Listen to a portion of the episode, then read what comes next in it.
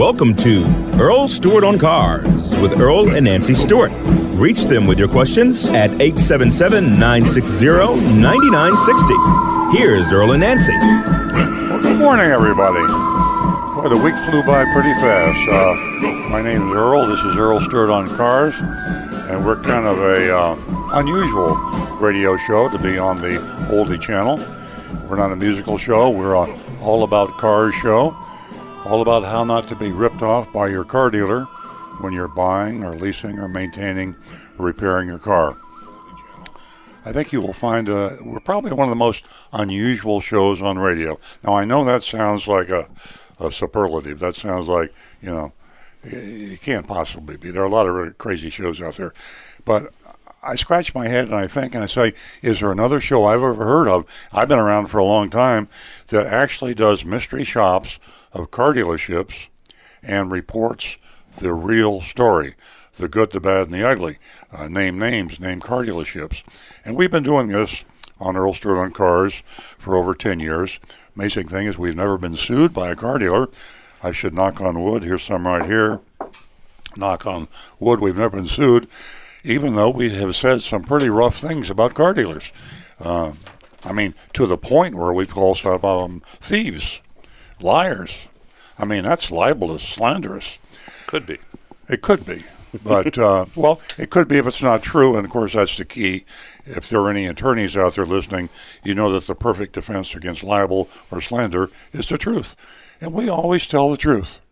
And uh, sometimes the truth is, hey, that's a pretty good dealer. You should buy a car from that dealer, and we put them on our recommended dealer list. But if they're not, we put them on our do not buy from this dealer list. Now, I'm talking about the mystery shopping report, and that is the highlight, I think, of the show. But probably the meat and potatoes, or I should say, broccoli and spinach of the show, that really can get you going and healthy and, and have a pleasant experience uh, throughout your car buying, leasing, maintaining, and repairing um, adventures is um, our information. Uh, we we have a team of I'll call them experts unashamedly in the studio right here. Um, I'm one of four people. Uh, to my right is Rick Kearney. Rick Kearney is a you're not going to know what I'm talking about, but I'm going to call him an auto computer scientist. You probably would think of him as a mechanic, depending on how old you are. If you're a little younger, you think of him as an auto technician. If you're a millennial, you know what I'm talking about. Auto computer technician, because he tells you about those rolling computers on wheels that we call cars, and that's what they are. Rick has worked uh, with me for over 20 years. Uh, he is overeducated. Uh, you have to be overeducated today to understand when you pop a hood on a car. When's the last time you looked under the hood of your car? Think about it. Uh, what you saw was a giant monolith, a few modules. Uh, you, know, you, didn't see any spark plugs, you didn't see any coils or distributors or carburetors. Uh, you old guys will remember that. But all you saw was a bunch of computers. And that's the way cars are diagnosed and repaired these days. Uh, next to Rick Kearney is Nancy Stewart. She's not my sister, she's my wife. Good she, morning, everyone. Good morning. And she's our co host. And uh, uh, she is uh, a woman's advocate. I say that unashamedly. Uh, this is an exciting new era we're living in. Wow, you ladies out there have got to be excited to have uh, been alive in the hashtag Me Too time when the reality of the fact that women have been treated fairly shabbily for a long, long time has come to light, and there's a whole lot of things being done to, um, well, change that.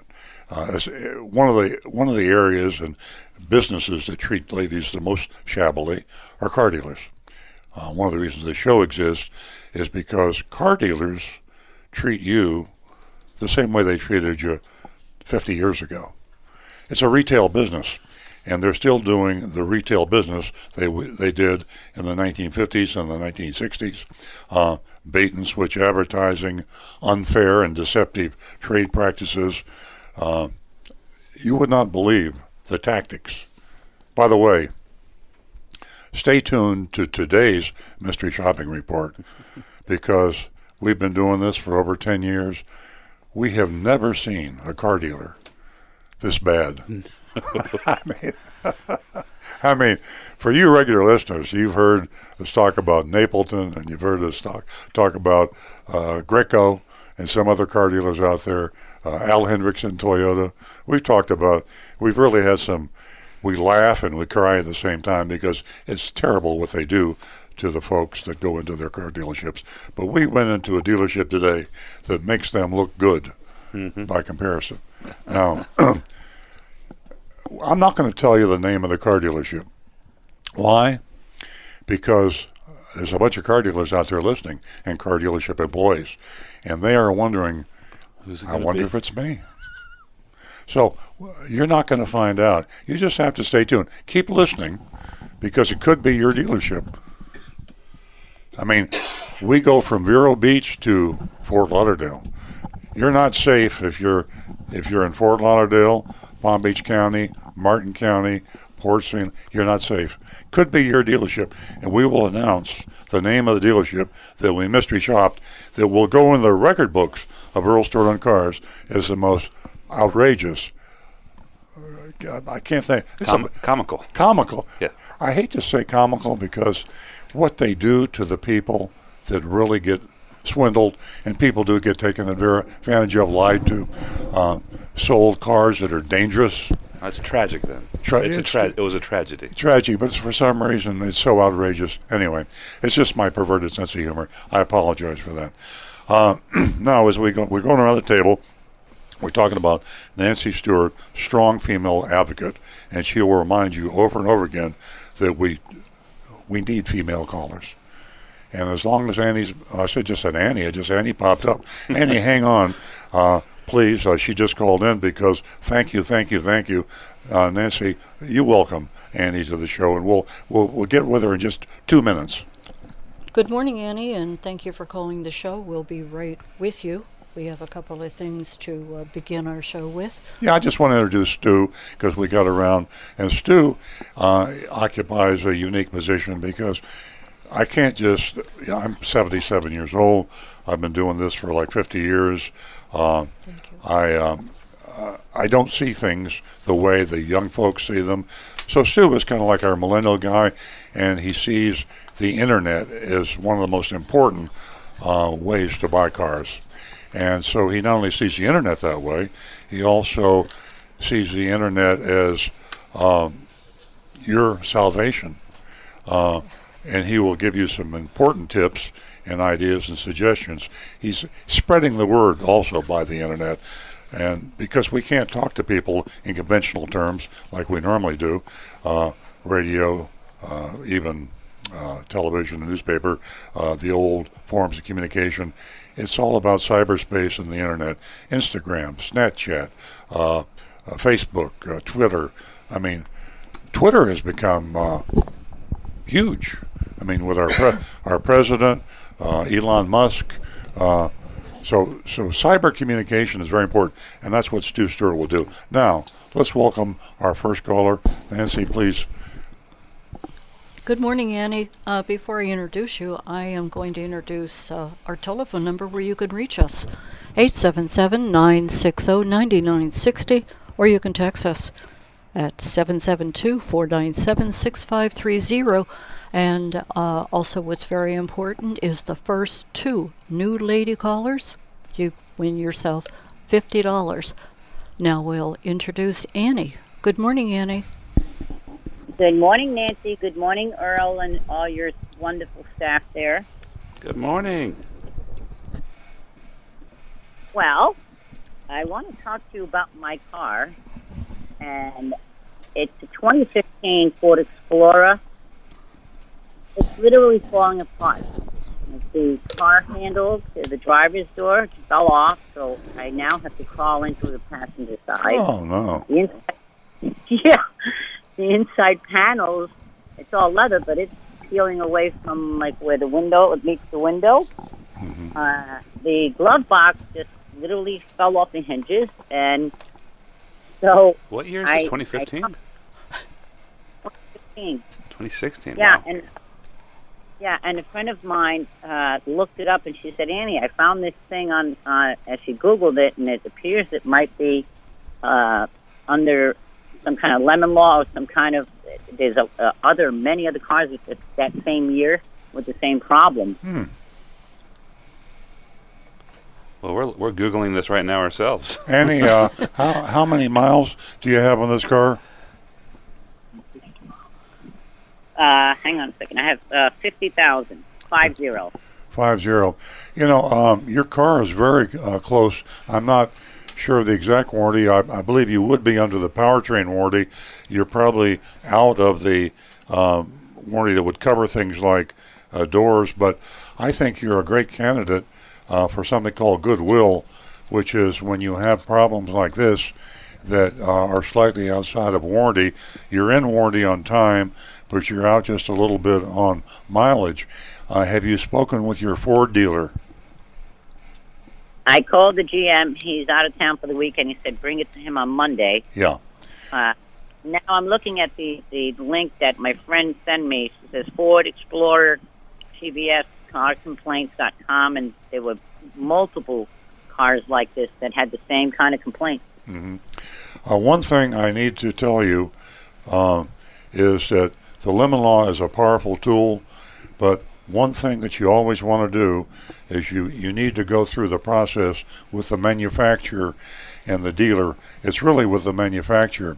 Uh, the lemon law, when you invoke it, when you and it is powerful, when you invoke the lemon law, uh, the communications are shut off between you and the manufacturer and the dealer. The the manufacturer tells the dealer you may not speak to this customer regarding this issue because it is a legal issue, and they turned it over to their attorneys. And of course, um, you have you can have your attorney, and that's the reason. So it's better to, to resolve these things fr- in a friendly, amicable way, if at all possible. Now, the lemon law, probably the greatest strength of the lemon law, is the implied threat. So you don't want to. You can talk about the lemon law, just don't formally invoke it. When you invoke it, uh, it has to be in writing, and you have to give the uh, manufacturer and the dealer three attempts to repair it. That's the Florida lemon law. Each state's a little different. So, uh, with that said, uh, uh, I think uh, Stu is and Rick are both frantically uh, Uh-huh. going through the uh, internet to see what they can find out about this issue. At a quick glance, I can just tell you that there's lots of complaints over a, a very widespread uh, variety of issues with the with the 2016 Ford Explorer. Haven't any, found anything with the door yet. I- Is this an electrical problem with the door lock, or is it um, a latch, or what's going on with the door? No, the whole handle fell off. Oh, the handle fell off. Mechanical, yeah. Yeah. I haven't seen that yet, but I found it on car complaints. did you? Uh, Okay. They're they're Uh, talking yeah. about the handles falling off, the the door panels peeling. Uh, yeah, there's there's quite a few issues already. Oh, that's under the body and body body problems. Yep. Oh, that yeah, pretty high occurrence of, of complaints there. Yeah. Annie, which dealer are you working with? Uh, uh, uh, Al Packer, and I, I will say they have been wonderful. Okay. Well, that's great. Now, you've got a dealer that works with you well. That's uh, really nine, 90% of the challenge. And if you could get speaking to somebody that'll work with you, uh, the fact that these issues are on the internet and obviously Ford is aware of them, there could be technical service bulletins addressing these issues. Uh, your challenge will be your car being slightly out of warranty and remember this word because it's everybody in the car industry knows it well. It's called goodwill. Goodwill means a repair on an issue that is out of warranty, and the goodwill most most likely will happen when your car is close to warranty, and yours is very much, and also when it's a well-known problem. Uh, now, goodwill will not necessarily uh, pay the whole thing. Although in your issue, I think it should. I think it should cover the total cost of repair. Sometimes the goodwill will cover 75%, maybe 50%. It's a negotiable issue. And I would stand firm on 100% when I talk to Al Packer. And when you're talking to Al Packer, go up the line as far as possible. The owner of Al Packer's name is Mark, Mark Packer. I know.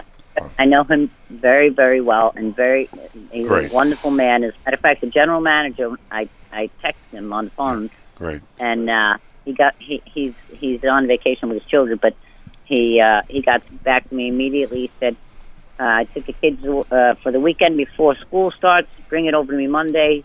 So I, I I feel, but I I'm just thinking to myself personally at this time, I'd just like to get rid of the car Yeah. and get a, a different car. And I was I was wanting to know look at some of the because my sweetie keeps telling me, uh, which you know him in the morning from Sunshine Club, Greg. ah, yeah, Come on, Greg. yes, indeed. And uh, and he said, let's just just get rid of both of the cars. So he's been looking at at um Toyotas and stuff, and I like the SUV. I I, I had. I was in a, uh, a Mercedes since from the age of 18 till I got into an SUV, and I said, I'll never go back in a regular car. It, uh, it's just, I like the comfort of it. I, I work. I have a lot of things in my car. I'm constantly traveling, and so it works for me. And I feel a comfort level in the SUV. So uh, Greg wants us to look at some of your cars. Well, that's good. Uh, I would say this, however, Annie, you don't want to tell Al Packer that you're thinking about buying a Toyota right now. You want him to do everything he can to fix that Explorer. So you, you tell you tell Al Packer that you know you want to get it fixed.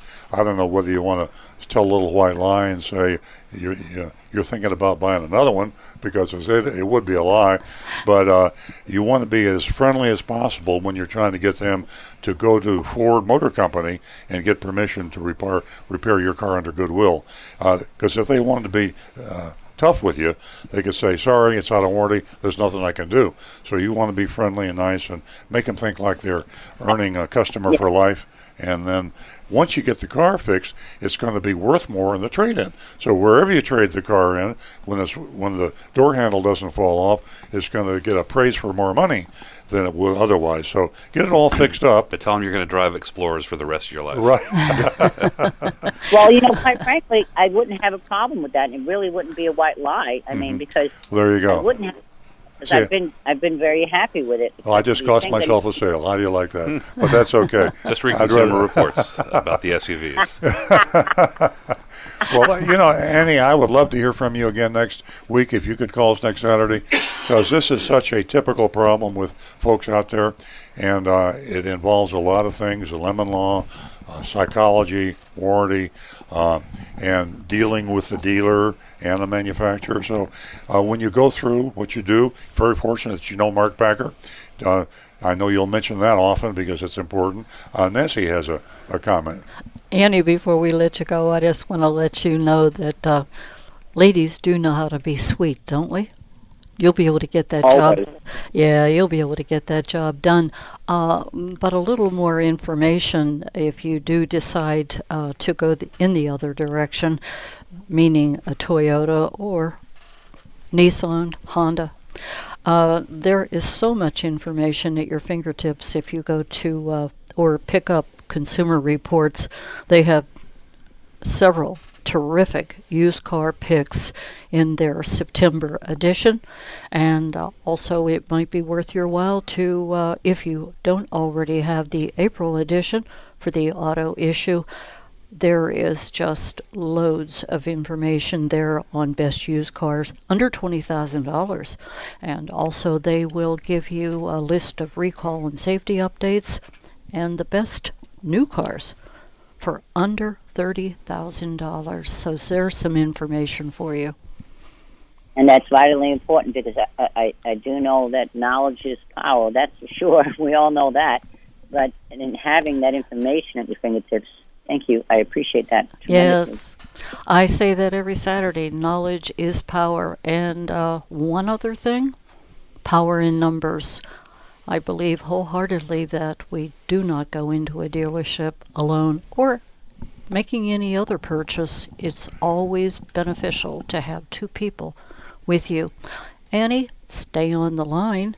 I'm not sure if you have any other questions or not, but uh, we want to take your information so we can get that check out to you. You Oh, won yourself wonderful. $50. And thank Greg for watching the sunrise every morning with me. Yes, indeed. We, we do every morning. We have a lot of fun with that. We certainly do. We certainly do. And uh, uh, those dogs this morning were wonderful. Did you like that? K Poppy and Yes. Chibi Chew. Uh, Jimmy Choo. I'm the one that's always writing free Bailey. Oh, really? I didn't know that. Yes. yeah.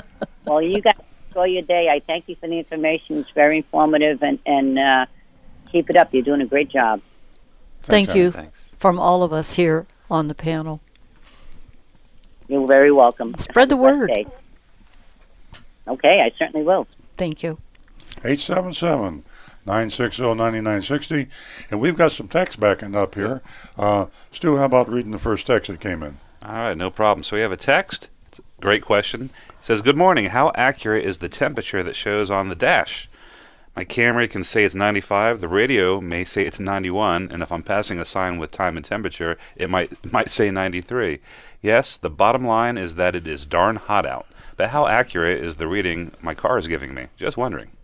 I think that's a Rick question. I don't know. Rick, what do you think? Well, the interesting part there is that that temperature sensor is located in the front of the car in the bumper, and it's it's where the airflow can come across it. But if your car is sitting still, that thing's only about a foot and a half to two feet above the the asphalt, hmm. so it may get some reflected heat. So, 95 degrees, 91 and 93, you know, those those temperatures are always going to vary a little bit just due to whether you're near something very hot like the engine, the asphalt of the road, Yeah. Or whether it's, you know, like the radio station that's saying 91 degrees, their temperature sensor may be 10 feet off the ground. Yeah. And some other sign may be, I don't know, 100 feet off the ground. So Well, I was just showing. you're going to get slight differences. I, I was showing Earl a picture here that I took of my dash, and maybe I'll get it on the uh, on the on the camera. camera. This was on Thursday. It- it- my temperature reading is 109 degrees. Yep. It- It felt like sitting it, but right down on right. that asphalt where that Baking, hot exactly. asphalt, the heat is just building right up I'd under it. been, I'd have been afraid to get out of the car. yeah, and with no that was right when I got in the car. I would have dialed 911 and, and uh, had someone bring me a cold suit. exactly. Put Yeah. a cold pack. I got head. out of the car and I made breakfast right there on the. Just cracked it on the Yeah. hood. Yeah, sure. You can do that. We, we got another text, didn't we, Stu? We do. Uh, let's see. It Excuse says, me, Stu. Yeah. Uh, Mark, we know you're uh, calling us and you're on hold, and uh, we're going to go ahead and take your call. Good morning. Good morning. How are you all? Doing Great. great. Uh, you talked about the repairs to cars, and of course, if you have a good dealer to work with and and you're getting somewhere, that's fine. But I'll tell you, I've had two incidents over the last several years where I've had to use the release bond law in Florida. Are any of you familiar with what I'm talking about there? Uh, repeat that, please, Mark. Okay, there is a law in Florida. I can't quote you the name of it or the number of it, but uh, for example, I had a, a truck, a company truck, in a paint shop a few years ago, and uh, took the driver to pick up the truck after it was painted and ready to be picked up. Uh, And uh, the rear bumper was missing off the van. And I asked the body shop, I said, well, what'd you do with the bumper?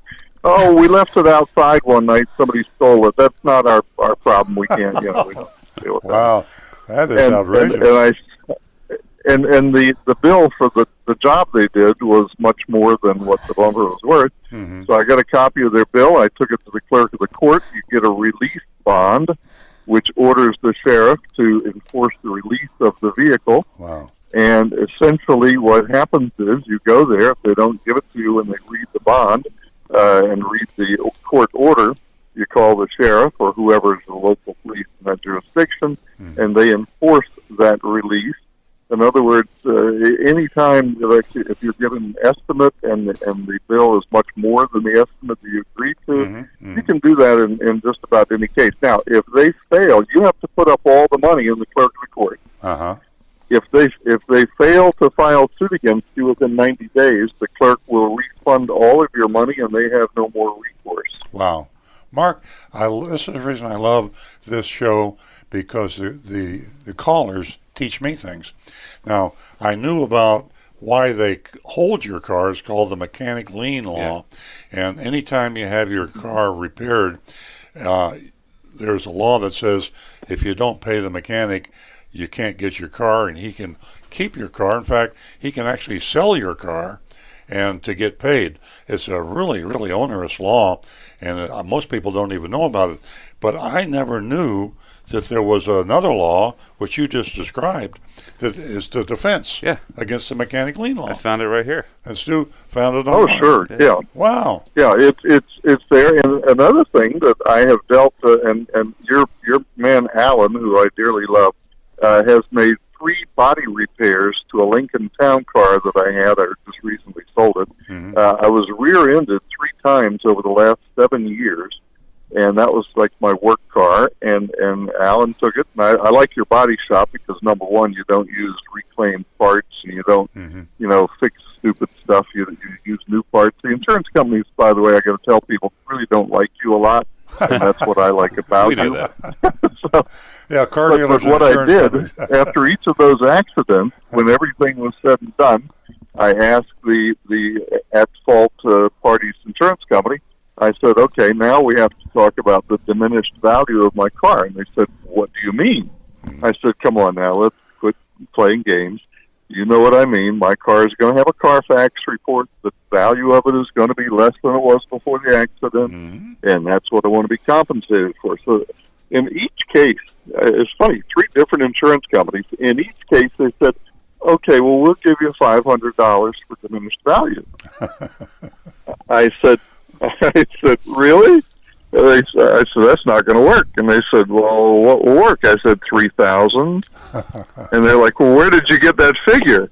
I said, "Well, I I pulled it out of my uh, same place you pulled your 500 out of." I love it. And in, in one in one case, they actually hired a lawyer to, Uh-huh. to, to defend themselves, and he eventually uh, said that against his uh, his advice, they're going to pay it. So I collected nine thousand in diminished value Wow, good for you. uh, for that for that car that I recently sold for two thousand dollars. By the way, it had two hundred ninety one thousand miles on it. Um, but but diminished value, and again, that thing about uh, the dispute, and and you just pay the money into the registry court. They give you a court order right there from the clerk. And again, uh, if they don't bring action against you to collect that, which I used it twice. Uh, once was with the international truck dealer, and one was with an independent paint and body shop. Um, but the international harvester dealer uh, quoted repairs of nineteen hundred. Went to pick up the vehicle, it was like thirty three hundred. Uh, I just went to the clerk's office, put up the money. They never said a peep. And 90 days later, we got all the money back, so the repair cost nothing. I was willing to pay for the repair. Uh, That wasn't the problem. I was willing to pay what I should have paid, not Sure. what they overcharged or didn't did you get get authorization for. did you get an estimate in, in both instances, Mark, uh, of the repairs? Oh yes, Yeah. yes. I always get a written estimate. Yeah, that's a, that's something a lot of people don't realize that you have that right in Florida, and it just should be automatic. You know, when you go in to get a car fixed, always get an estimate in writing and initial it, uh, so that they know that you and the and of course the mechanic should initial it or the or the company, and uh, they have to stay within ten percent of that estimated repair. Mark, if there was a prize for the most informed, interesting, uh, and in this case, entertaining caller, you'd get it because, uh, first of all, you, you, told me something I had no idea about. You brought up this whole concept of mechanic lien and getting estimates uh, that uh, is so important. And you talked about diminished value. And uh, that's one of the best kept secrets. Uh, one of the insurance companies, one of the reasons the insurance companies hate us on this show is we we we talked about it before, and uh, we even recommend. I listen. I don't like lawyers. I, I'll tell you that up front. I've got some good friends that are lawyers, and they understand I don't like lawyers, but they're still personally I like them. But I'm going to recommend a lawyer, Gordon and Doner, the firm of Gordon and Doner. They are one of their specialties is diminished value, and uh, they just have a template for it. Uh, you know, it just in, in in 20 minutes they can get you a t- uh, diminished value claim, and the mechanics uh, or the the auto repair shops uh, a lot of times don't know about it. But you should always collect for the from the insurance company for the diminished value, as Mark described. Because once your car's been in an accident, you can fix it perfectly. The car can be better than new, shiny and bright, and you look at it, you can't tell it was an accident. As Mark said on the Carfax report, everybody knows, and that means your car is worth less. But the insurance company doesn't take that into consideration when they settle your claim. Gordon and Doner will see to it that your insurance company will settle properly. Oh, Earl, la- last week I went into a business on North Lake Boulevard that will not be named, but they're a good business. And uh, the, the lady who works the front desk, I had told her months ago she had a Toyota, uh, not Toyota, an Altima, Nissan Altima, mm-hmm. and the dashboard, the dashboard literally was melting in her car. Mm-hmm. Well, a good friend of mine who also has a business on North Lake Boulevard, the vacuum store there, he had the same problem and he didn't do anything about it. He doesn't take care of cars. He just doesn't care about that stuff. Uh-huh. But I told her about that because Nissan was telling her that there's nothing they could do. It wasn't under warranty. The car was like four years old, three and a half or whatever. And and that's just too bad. Those things happen. And I told her about this deal. She went and said, I want you to replace the dashboard. I don't care. Just replace it. And they did. She went to pick it up. She got a copy of the invoice. She went to the clerk. She put up the money. They released the car. Oh. And just two, two weeks ago, she went back and got her money from the clerk. Wow. I'm telling you. You know, Toyota Toyota had a huge problem with the melting dashes. I know all about and, that. And uh, Hondas and Nissans, and uh, it was a fight, a battle. I had no idea that you could use this tool and go to the local court. Wow, this is really Yep. And, and and by the way, you can go to the court and, and just walk in, walk out with the release bond. I mean, Wow. you can do all this in an hour and a half. Love it. It's not, you know, I love it. it, it, it, it- and and you know what will happen on on the on the Altima. Uh-huh. The, the dealer's going to complain to the manufacturer. They're going to get credit for it. Uh-huh. They they have to. Sure, they Uh, yeah they if do. they don't, the the heck with it. You know. I, I think you you've given me an inspiration for my next blog, Mark. I'm gonna I'm gonna give you credit for my inspiration and the information for my next blog article. I emailed you the statute, so you got you got material to work with. You're the greatest. I'm gonna tell Alan you called, and uh, we're gonna All try, right, buddy. we're gonna try to get Alan on the show next week because Rick is going to be off. We're going to try to get Two weeks Oh, from two weeks Twenty- from now. We'll have Alan on two weeks from now. So Yeah. thanks for Alan taking- will know about the, the, the tan Lincoln Town car that he has fixed on three different occasions for me. All right. Thanks so much, Alan. golly. hey, Well, Mark, You uh, guys have a good day. Mark, we need to travel in your circle. You'd be a Yeah, you'd be well, a, you'd be a great it's, asset it's a to very us. small circle, I got to tell you. I bet it is. Thank you, Mark. All right, take care. Have a great morning. 877-960-9960 or you can text us at 772-497-6530. Also, uh, you can uh, you can listen to Earl Stewart on Cars anywhere, anytime by listening to our podcast. You can listen to Earl Stewart on Cars podcast on the Apple Podcast app, SoundCloud, and just about anywhere podcasts are found. For a full list, just go to Earl Stewart on Cars. Our next caller is Bob, and he's calling from Lake Park. Hey, Bob. Yes. What's on your mind, Bob?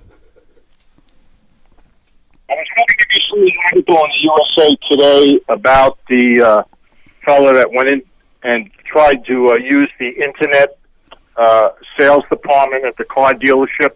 Mm-hmm. Did you read that article? I know I missed that. I have USA Today, but I haven't read that yet.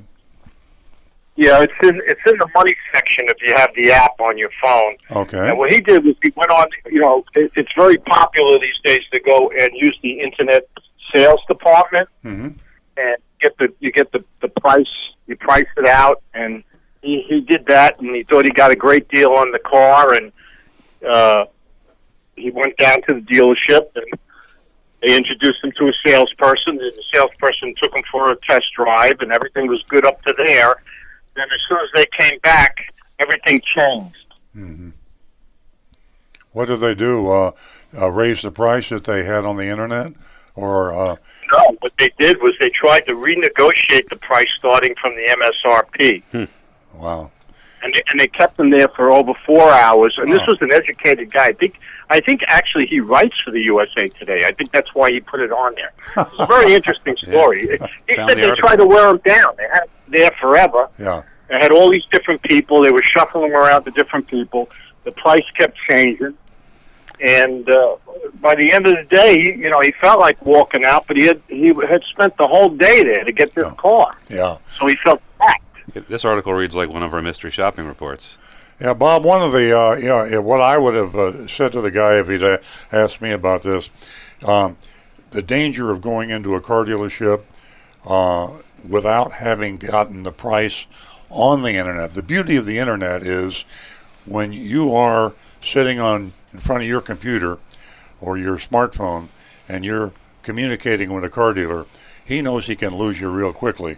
And when you ask for an out the door price, he has a choice. Do I give it to them or do I risk never hearing from this caller or texter or uh, emailer again?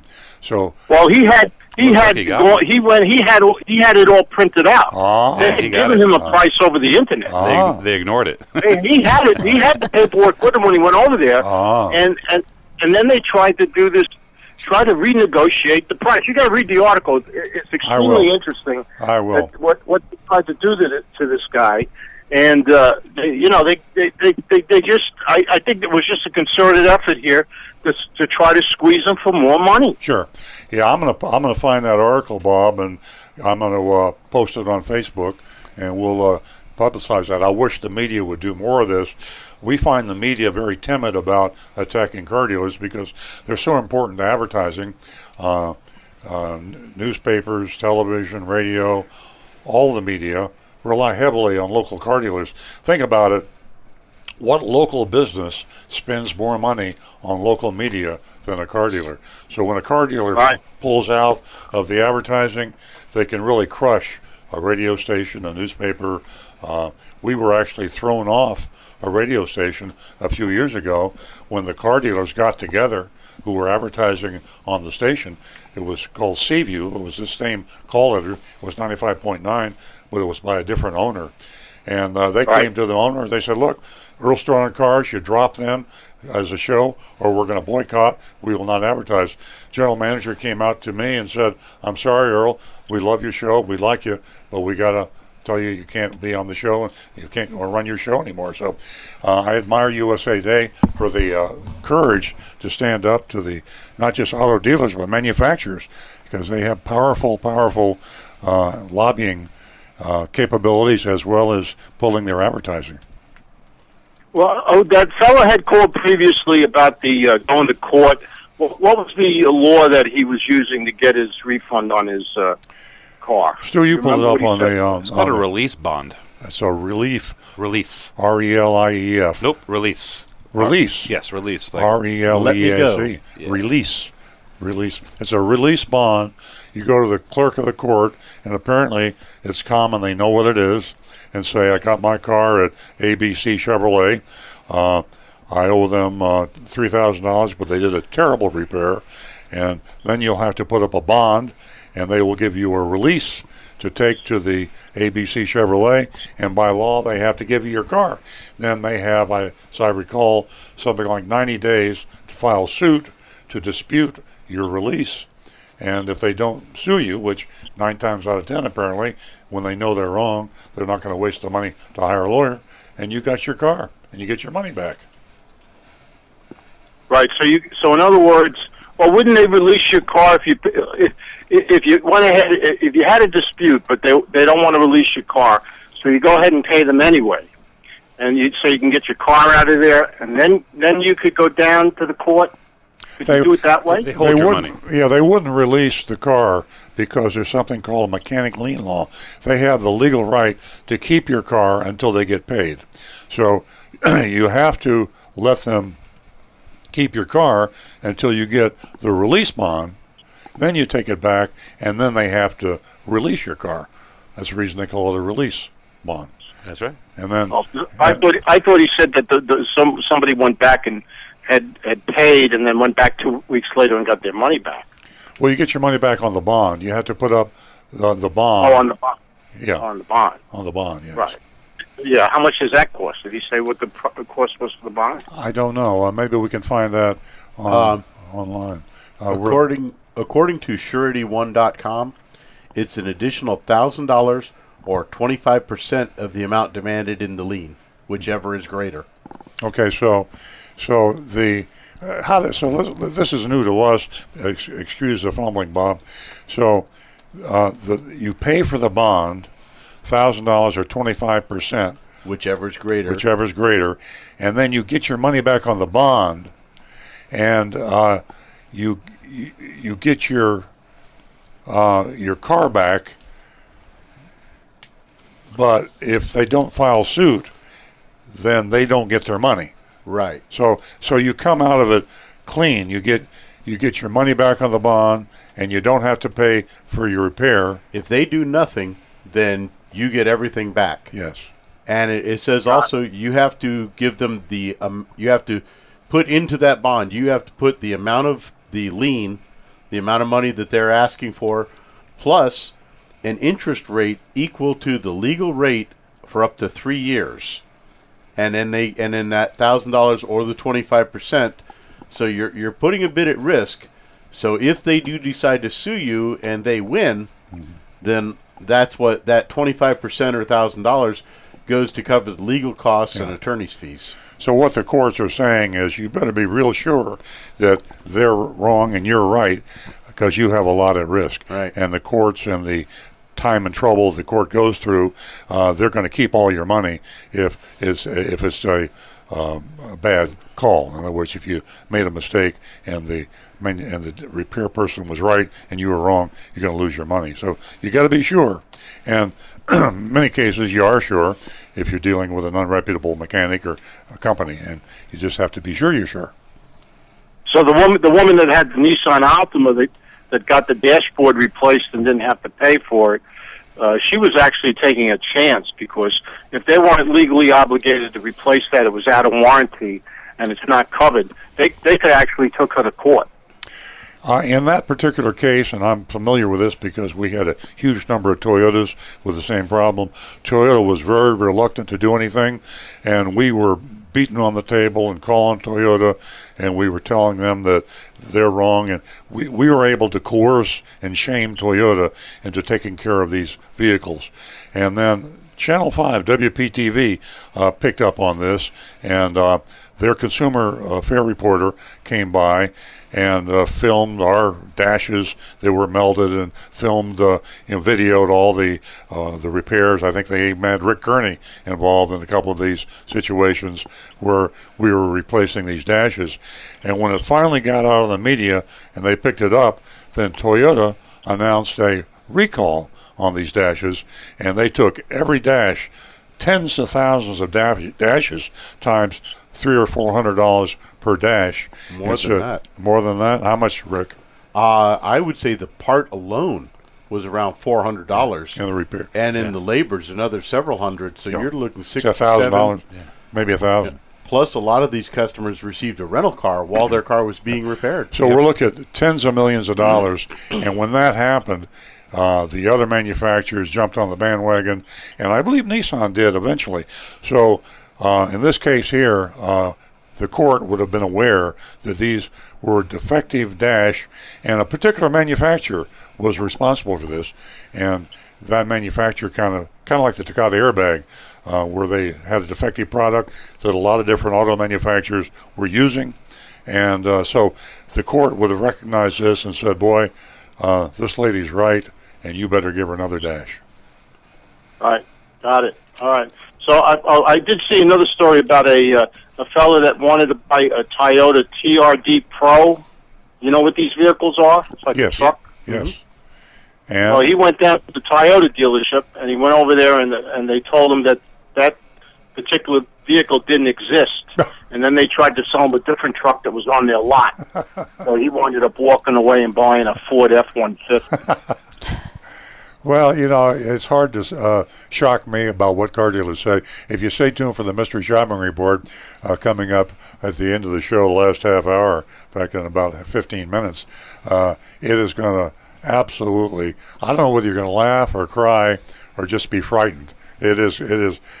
what car dealers will do to buyers and customers. It's just nothing I, can shock. I, I got it all. Read that. read that story on USA Today. You're you're going to love it. I'm going to read it and I'm going to post it on Facebook. Bob, thank you very much. Okay. Have a have a great have a great weekend, everyone. You too. Thank you. Thank you for joining us.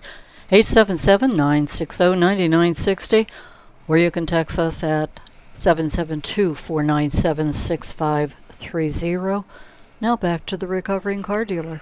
Okay, we got a couple of texts, and I after the text, Nancy's got a subject on premium or regular gas that is very interesting, and if you could call in on that, uh, it would really be nice. Uh, we want to discuss something. We Nancy's got some suggestions for you. They're going to save you a lot of money. Stu, would you read those texts that we have? Yeah, uh, we have one that's actually a comment on our live Facebook video, and it's Cable, and he says an airbag related question. He says, We take some of us truly love cars. We take great pleasure in keeping our cars for many years and maintaining them perfectly, well beyond what's recommended by the manufacturer. But once a car is 10 years old or older, what about the airbag? Can we assume it's still fully operative? Is there any way to test it as the car moves into its senior years? Can a dealer routinely service it to extend its life? How can we tell if we're driving around in a car that is both, both beautiful and perfect in every way, except for an airbag that is dangerously kaput? And that's Cable in Palm Beach Gardens. Well, that's an amazingly good question, and we've had the question before, and uh, I'm going to defer to Rick, but I, I, I, can say this is something that needs to be addressed by the manufacturers because they don't.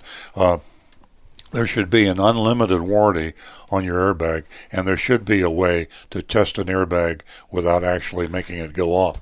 And there should be a way to, for you to be safe in that car, whether it's 10 or 15 or 20 years old. Uh, Rick, uh, you answered this question before. Uh, what can a person do with a 10 year old car? Unfortunately, there is no way to determine the condition of an airbag except for the computer can detect whether or not if the wiring to the airbag has an issue. Yeah. But there's no there's no testing to know if the airbag is good. There's just no way to know. Yeah. The only way to actually be sure would be to put a new airbag in. And unfortunately, I have never yet seen any specification from a manufacturer stating the lifespan of an airbag being a, a chemical explosive device they have never put out saying this is how long this is good for. Yeah. I mean, it seems like everything else has an expiration date. Milk, batteries, even tires. They say you know there is Yeah. a way to inspect tires that are getting old, but That would a- airbags there is no way. There would be a good way. I just had a thought. I hope this auto manufacturers or representatives are listening out there. Think about this.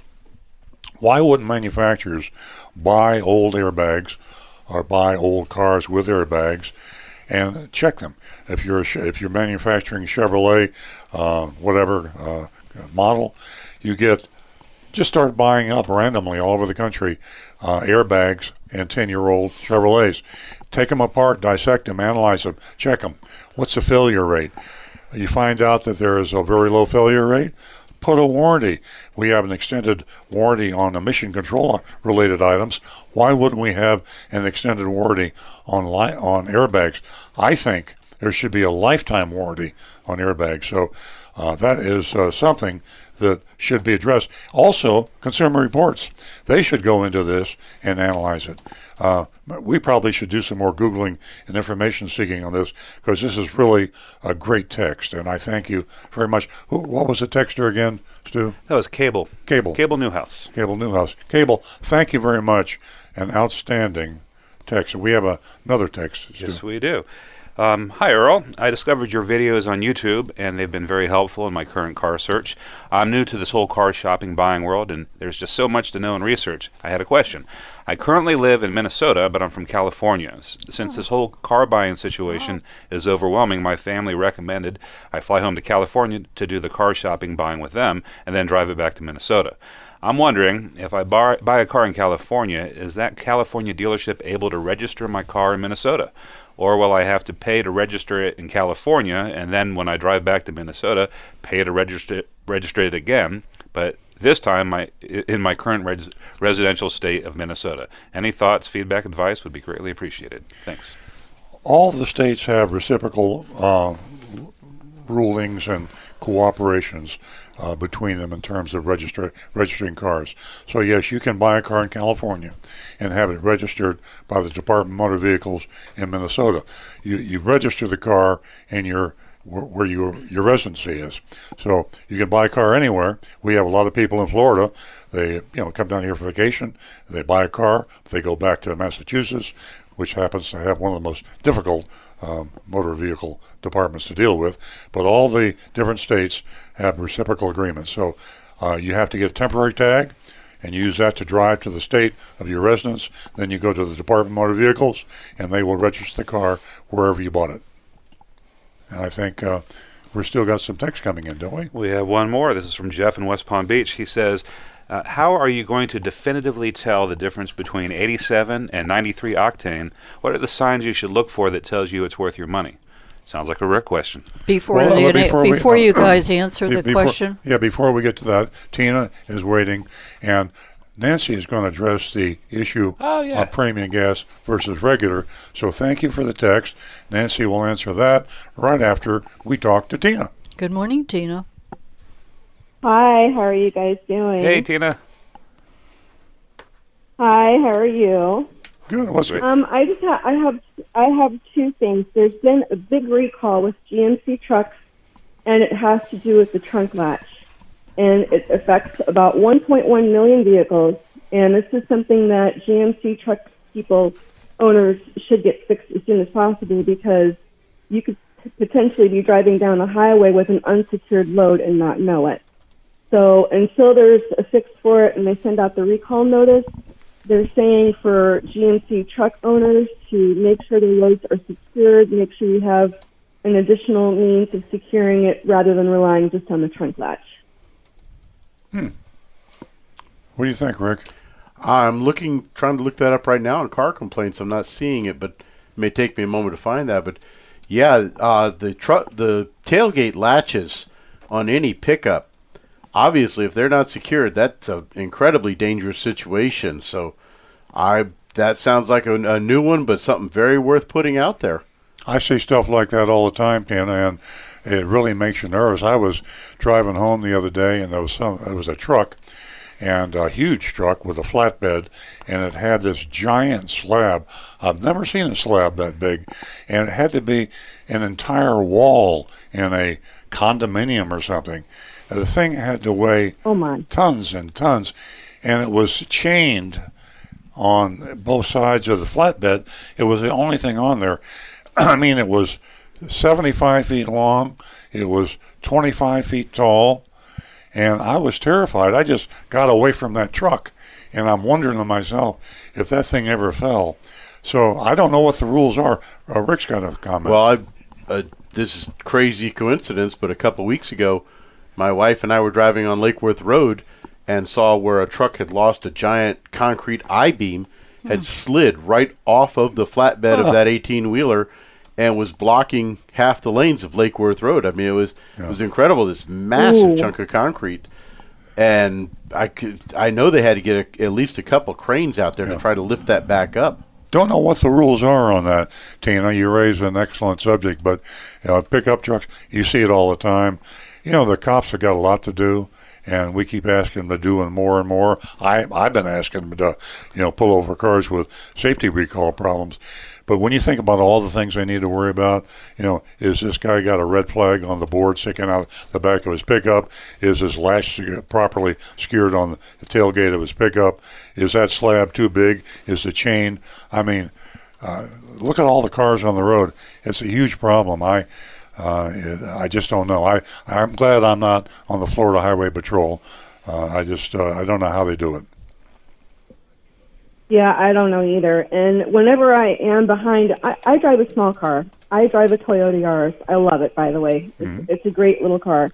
But whenever I'm behind a truck, I try to get out from behind it to the best of my ability. Yeah, yeah. And if I would have been in that situation to where I would have seen that huge wall, I probably would have pulled over into the emergency lane until that thing passed over. Yeah. But I know that on I 95, with the way that some of the exits are constructed and the on ramps and off ramps, that that's not necessarily an option.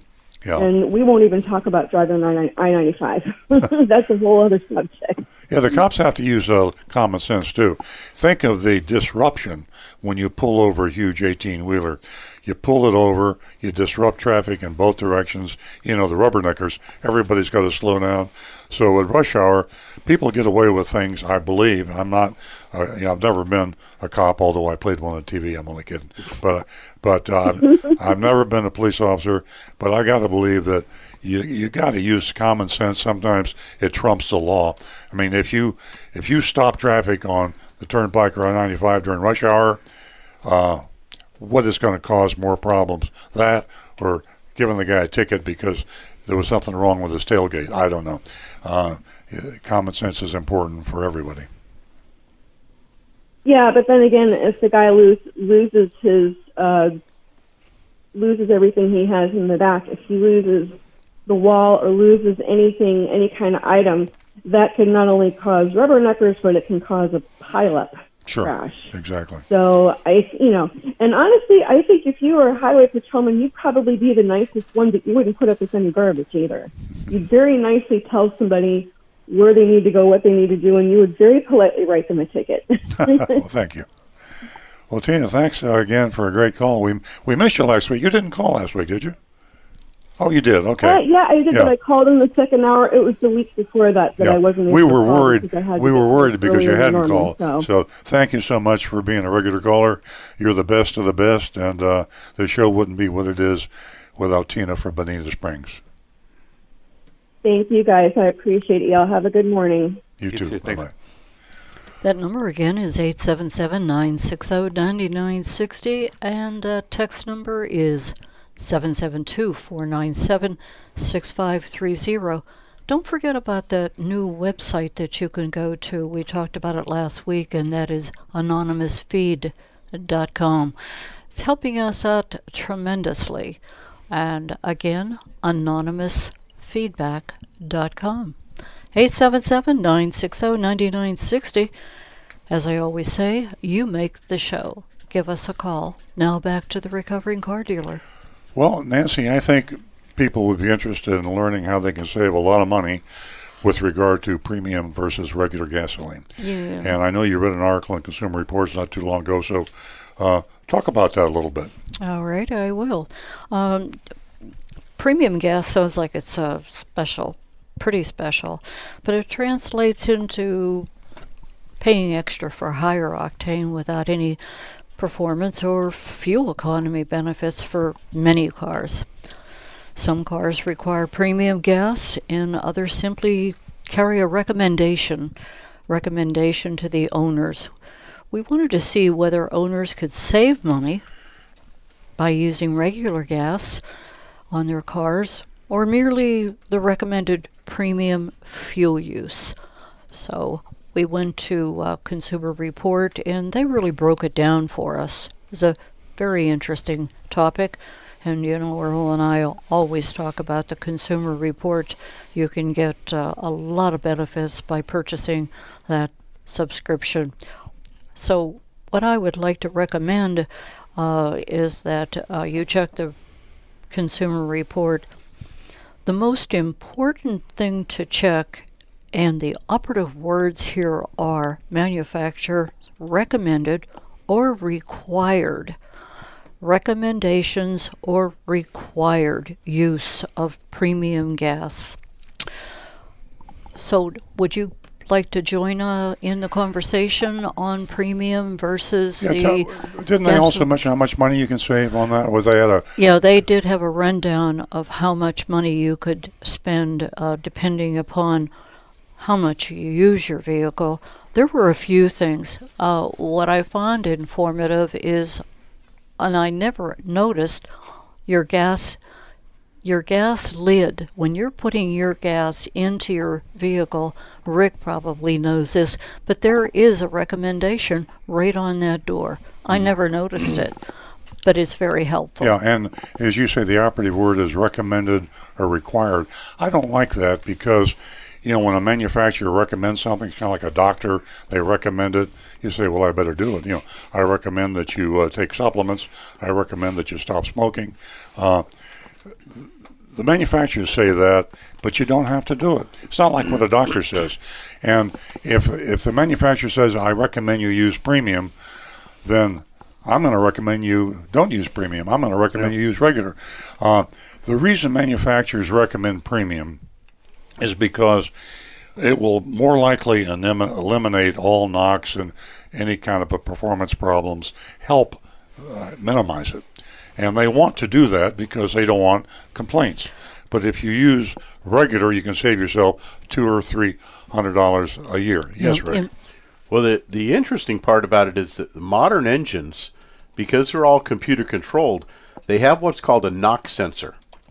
And so back in the 70s, when you would use regular gasoline and you'd stomp on the gas and you'd hear this tuck tuck tuck tuck tuck tuck knocking sound, that was pre-ignition. Well, now the modern day cars, as soon as it starts to get the least little bit of knock, the engine changes its configuration and it gets rid of it. The problem is you lose a little bit of that peppy engine feel. You don't get as quite a powerful performance out of it. Mm. Yes, So- that's true. But uh, I think what the manufacturers do is, even with the knock preventer that we have in the modern cars, the the premium gas will will have maybe zero knocks, uh, and some cars may knock in certain climate conditions or certain uh, humidity conditions. Uh, environment uh, varies all over the planet. The manufacturers build cars to work on the Sahara Desert and the rainforest of Brazil. So there's no car that's going to have the same tendency to knock in the rainforest as it does in the Sahara Desert. So to optimize that situation, the manufacturers say, let's recommend premium. Right, And, and that way it- it, will be less likely. Well, they're covering all, all their bases. Uh, Back to the uh, noise that uh, we, you and Rick were talking about in the recent uh, issue of Consumer Report. They talk about the lower octane gasoline that causes an occasional metallic knocking noise in the engine. Uh, well, it'll it'll result in a decreased engine performance. Back to your to your question about fuel economy, 30 miles per gallon savings per year, $209. 25 miles per gallon, $251. 20 miles per gallon, $314 a year. and that's and probably also the 15 miles, miles per gallon, 418. So be very careful. As I said earlier, the operative word whether or not the manufacturer recommends you use premium gas or the low octane gas, but be sure to check your owner's manual. Yeah, whether they recommend or require, that's the operative word. And remember on this, uh, these savings that Nancy was just reading, you know, two, three hundred dollars. Uh, that depends on how much you drive. This is for an average driver, and if you had, I believe, for thirty miles on a gallon, it was like two hundred and uh, fifty dollars a, a year. $209 for 30 $209. miles per gallon. Yeah, if you have a 30 mile, 30 mile per gallon uh, efficiency on your car.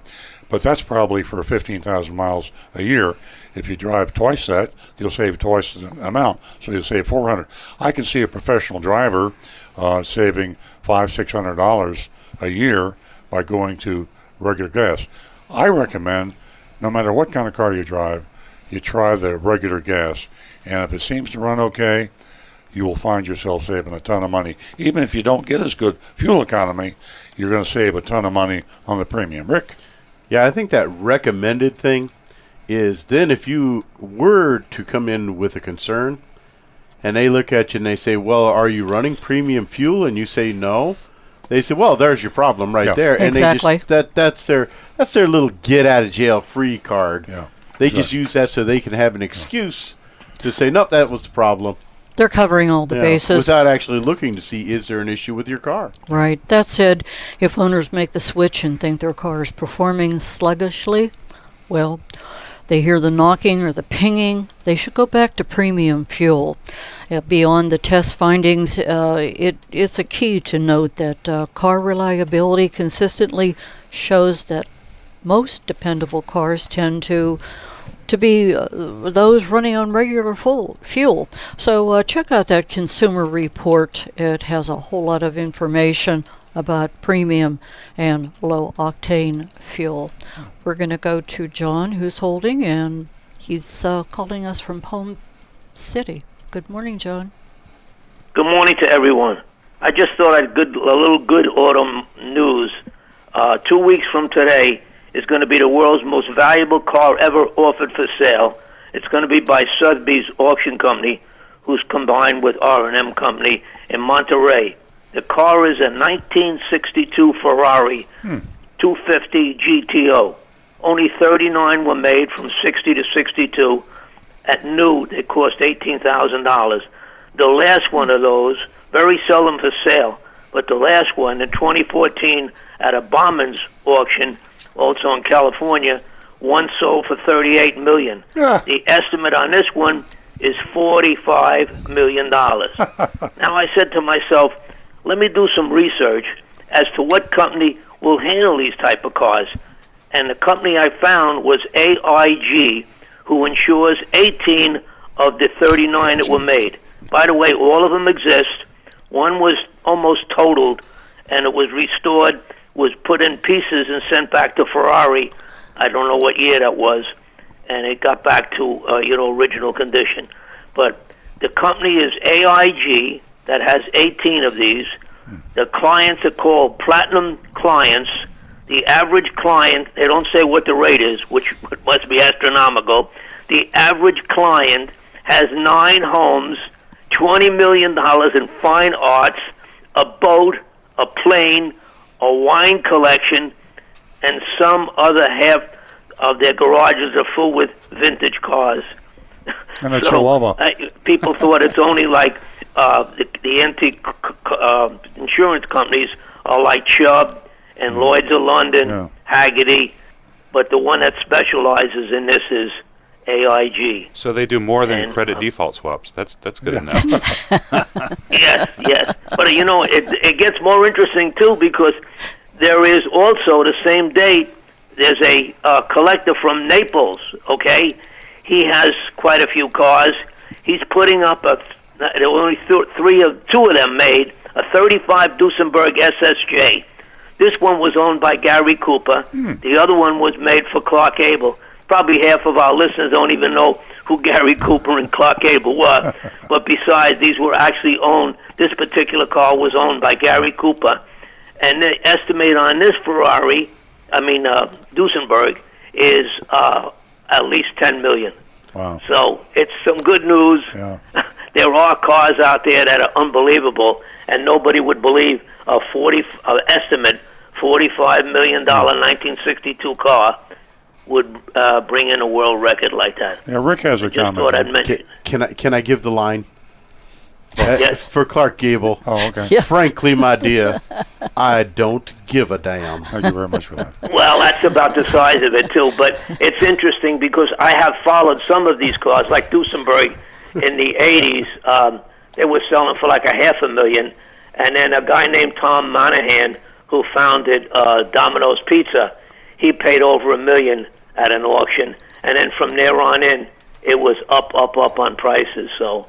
Uh, You know what I think's it's gonna happen? interesting to know. I think- and then, by the way, the same Monterey auction in uh, two weeks from today in California, a Tucker is going up for auction too, and most of them are all in museums, and uh, that's estimated. I don't have the catalog from them, but Yeah, what's that that's gonna go for? estimated at 1.8 to 2.5 million on a Tucker. That's a Tucker with a T. Yeah. Yeah, you know the Tucker that was made in '48. Thank you. Everybody saw the movie, I'm sure. Adapt the first adaptive And- headlight. A, Turning a headlight. fabulous car, but mostly all of them today are in museums. You know what I think's going to happen, John, is all these old guys with uh, all the money are going to die. I mean, that's you know we're all going to die, right? And when all the old guys with all this money die, the the value of these old cars is going to plummet. Yeah. You know, I mean, what's a millennial care about a 1962 uh, Ferrari 250 GT? Oh, I mean, Don't look at me. I'm not a millennial. I'm just a millennial at heart. well, I know, I know. you got a millennial mind. But uh, Well, what's, with, what's with the millennial? I'm a faux millennial. hey, when you're 77 years What's old, everybody looks like a millennial. But uh, no, I, I, John, that's great information. I just, you know, it just boggles my mind. Forty-five million dollars for a car. I mean, wow. You just, you know, what It can I sounds say? unbelievable. Yeah, Absolutely. yeah. And then to insure it, it'd be another problem. Exactly. Yeah. Call Hard the to believe. Can you imagine driving that? Guy gets close to you, you know. Right, you start mean- sweating. Well, Anyway. one guy driving around did. He your wrecked estate. it through the years, and uh, he really he wasn't hurt, but racing it, and he didn't want to accept it was a good insurance payout. Uh-huh. He said, "No, I want this car," and they boxed it up in mostly pieces, sent it back to Ferrari, and restored the car back to the original condition, which they said in excess of what the insurance company would have paid him at the time. But he really didn't care. He wanted that car. Sure. No, it's a romantic thing. I mean, everybody dreams about owning a Ferrari. I mean, everybody my age. I mean, a Ferrari. Oh my God, if you could get a Ferrari, you know, just got close to a Ferrari. Yeah. So I, I, I kind of see it. I just don't see the forty-five million. I mean, you know. No. Well, I would be happy with the car that I take care of for the summertime from my neighbor, which is a '57 Chevy. And by the way, he paid uh, eighty thousand dollars for it at auction, but a restoration on that car would have been over a hundred thousand. Was that a, was that a I'd be pa- just happy with a car like that. was that a power pack? Did it have four-barrel carburetor? Yeah. Yep, exactly. Yeah. It was also a fuel injection. When they restored it, they wanted to put a fuel injection on it. He said no because the numbers won't match. I want it just the way it was. Sure. You know, when it was restored from the factory. But uh, that's the guy he bought it from at auction, and he had bills uh, on that eight, eight uh, time he purchased it, which was uh, 2015. Uh, they were over a hundred thousand on the restoration. And Earl knows firsthand what it can cost a Pontiac that his father first sold. You Yeah. can have more in a restoration Yeah. than the actual car, but it's nostalgia. This guy wanted a 57 because it was the year that he was born. So people have their purpose in owning some of the collector cars. And they and then they pay all the money. John, thanks very much. Great call. Yeah, thanks as for the usual. call. Thank you. And for the record, Right. uh, I was impressed with Clark, but I wasn't impressed with his vehicle. Yes, I did date Clark Gable. Anyway, ladies and gentlemen, give us a call. You're an important part of the show. 877 960 9960. Or you can text us at 772 497 6530. And remember, you can be the sharpest, the shrewdest negotiator on the block. But when it comes to purchasing a vehicle, two heads are better than one. Give us a call. Give us a call and let us know how your negotiating skills worked, how your car transaction turned out. We'd love to hear from you. You're an important part of the show. Marvin, thank you for holding. Marvin's calling us from Loxahatchee. Good morning, um, and thank you so much for taking my call. Sure. Um, and it is true. Your your program is really out of sight. I love it. That's Thank the you. only the only program of its kind on the on the radio. I really appreciate it. Thank you very much. Yay. Uh, my daughter dri- my daughter's driving a 2003 Nissan Sentra. It's got about 50,000 miles on it. Uh, she she her horn the horn in the car wasn't working. We took it to our mechanic. In fact, we took it to two mechanics. So I I guess what they're telling us is true. It apparently the horn is somehow attached to the airbag. Hmm. And Wow. they're telling us that in order to fix the horn or replace the horn, we have to replace the airbag. And that's Wow. a six hundred dollar item. Was this a oh. was this a Nissan Just, dealer? just just to just to get the horn to work. Was it was this a Nissan dealer that she took it to? No, no, Oh, a mechanic. Yeah. me- me- mechanic. Yeah. Well, uh, uh, Did, did you did you ever hear of anything like that? uh, no, I, that sounds outrageous. Judging by the expression on Rick's face, Yeah. He's scratching his head. what? Chimpanzee. They're- they're Marvin, what year Nissan is this? 2003. A 2003 Nissan, Yes. and the horn is connected to the airbag. I have never. Oh wait, okay, wait. I, he must be meaning the horn contacts up in the steering wheel. Well, uh, yeah, I am. I, I right. And, Okay, uh, however right, all right. it is, I'm not sure exactly how it, how it is. But the, the, the, the bottom line is, they're telling us that if we want to, if we want the horn replay, if we want to fix the horn, so now she doesn't have have a horn. So if she wants to have a horn, which she has to have a horn, you got to re, you got to replace the airbag. Well, there there is actually a way to make that work, um, and that is simply to run the wires for that horn because all that all that horn really does is that's a single wire looking for a ground source that turns on a relay to, to blow the horn. All you have to do is run it to a button on the dash, and just get a nice big button. And when she needs the horn, she just slaps that big button, and it would blow the That's horn. what that that's what I, that's what I'm not a mechanic, but that's what I thought could could be, be could be done. But mechanics, both mechanics, never never said said that to us. Well, they're generally not going to suggest Well, I'll- that I'll, I'll- idea. I'll, tell you. I'll tell you. Uh, I'll tell you what they did say. They said that as she's driving, if she shakes the wheel, the steering wheel, if she if she gives it no seriously, if she gives the steering wheel a shimmy, the horn will work. Yep. That is uh, crazy. You know, it's a safety item. Uh, it doesn't sound serious, but a horn is a safety item, It right? is. And uh, Of course. I uh, I'm not even sure that a call, even though it's way out of warranty, uh, a call to Nissan might be in order. If you go to the 800 number, I would go on the email, put it in writing. But uh, if, if you have a safety defect on a car, even though it's out of warranty, something that might get their attention, and it raises the issue is how long or how many other Nissans might have the same problem. But uh, Yeah. there, there should be something uh, that would be um, simpler than taking the airbag out. As far as to why the guy didn't suggest uh, an alternate method, he gets paid a lot more. Yeah, when he when As he, I say, she showed it to two mechanics, and neither one came up with an idea of of uh, of uh, a, a button on, on, on, on the dashboard. Yeah. To, to I don't think we found anything online because I know Rick's clicking around and Stu's clicking around on their uh, laptops, and we don't see anything online about that. Mm-hmm. Typically, you would find that. But uh, Marvin, thanks, uh, and, and glad that that uh, you've got a solution. Rick recommends something. It's not what you'd like to have, but I, I think she should contact Nissan, and I would go to a Nissan dealer first and just talk to them. And then I would go to Nissan themselves and say, this is a safety issue. And uh, I would like a solution that is not going to require me to have to take my airbag out of the car. Yeah. Exactly. Well, I appreciate your help with that. Marvin, thank you. A great call. Interesting.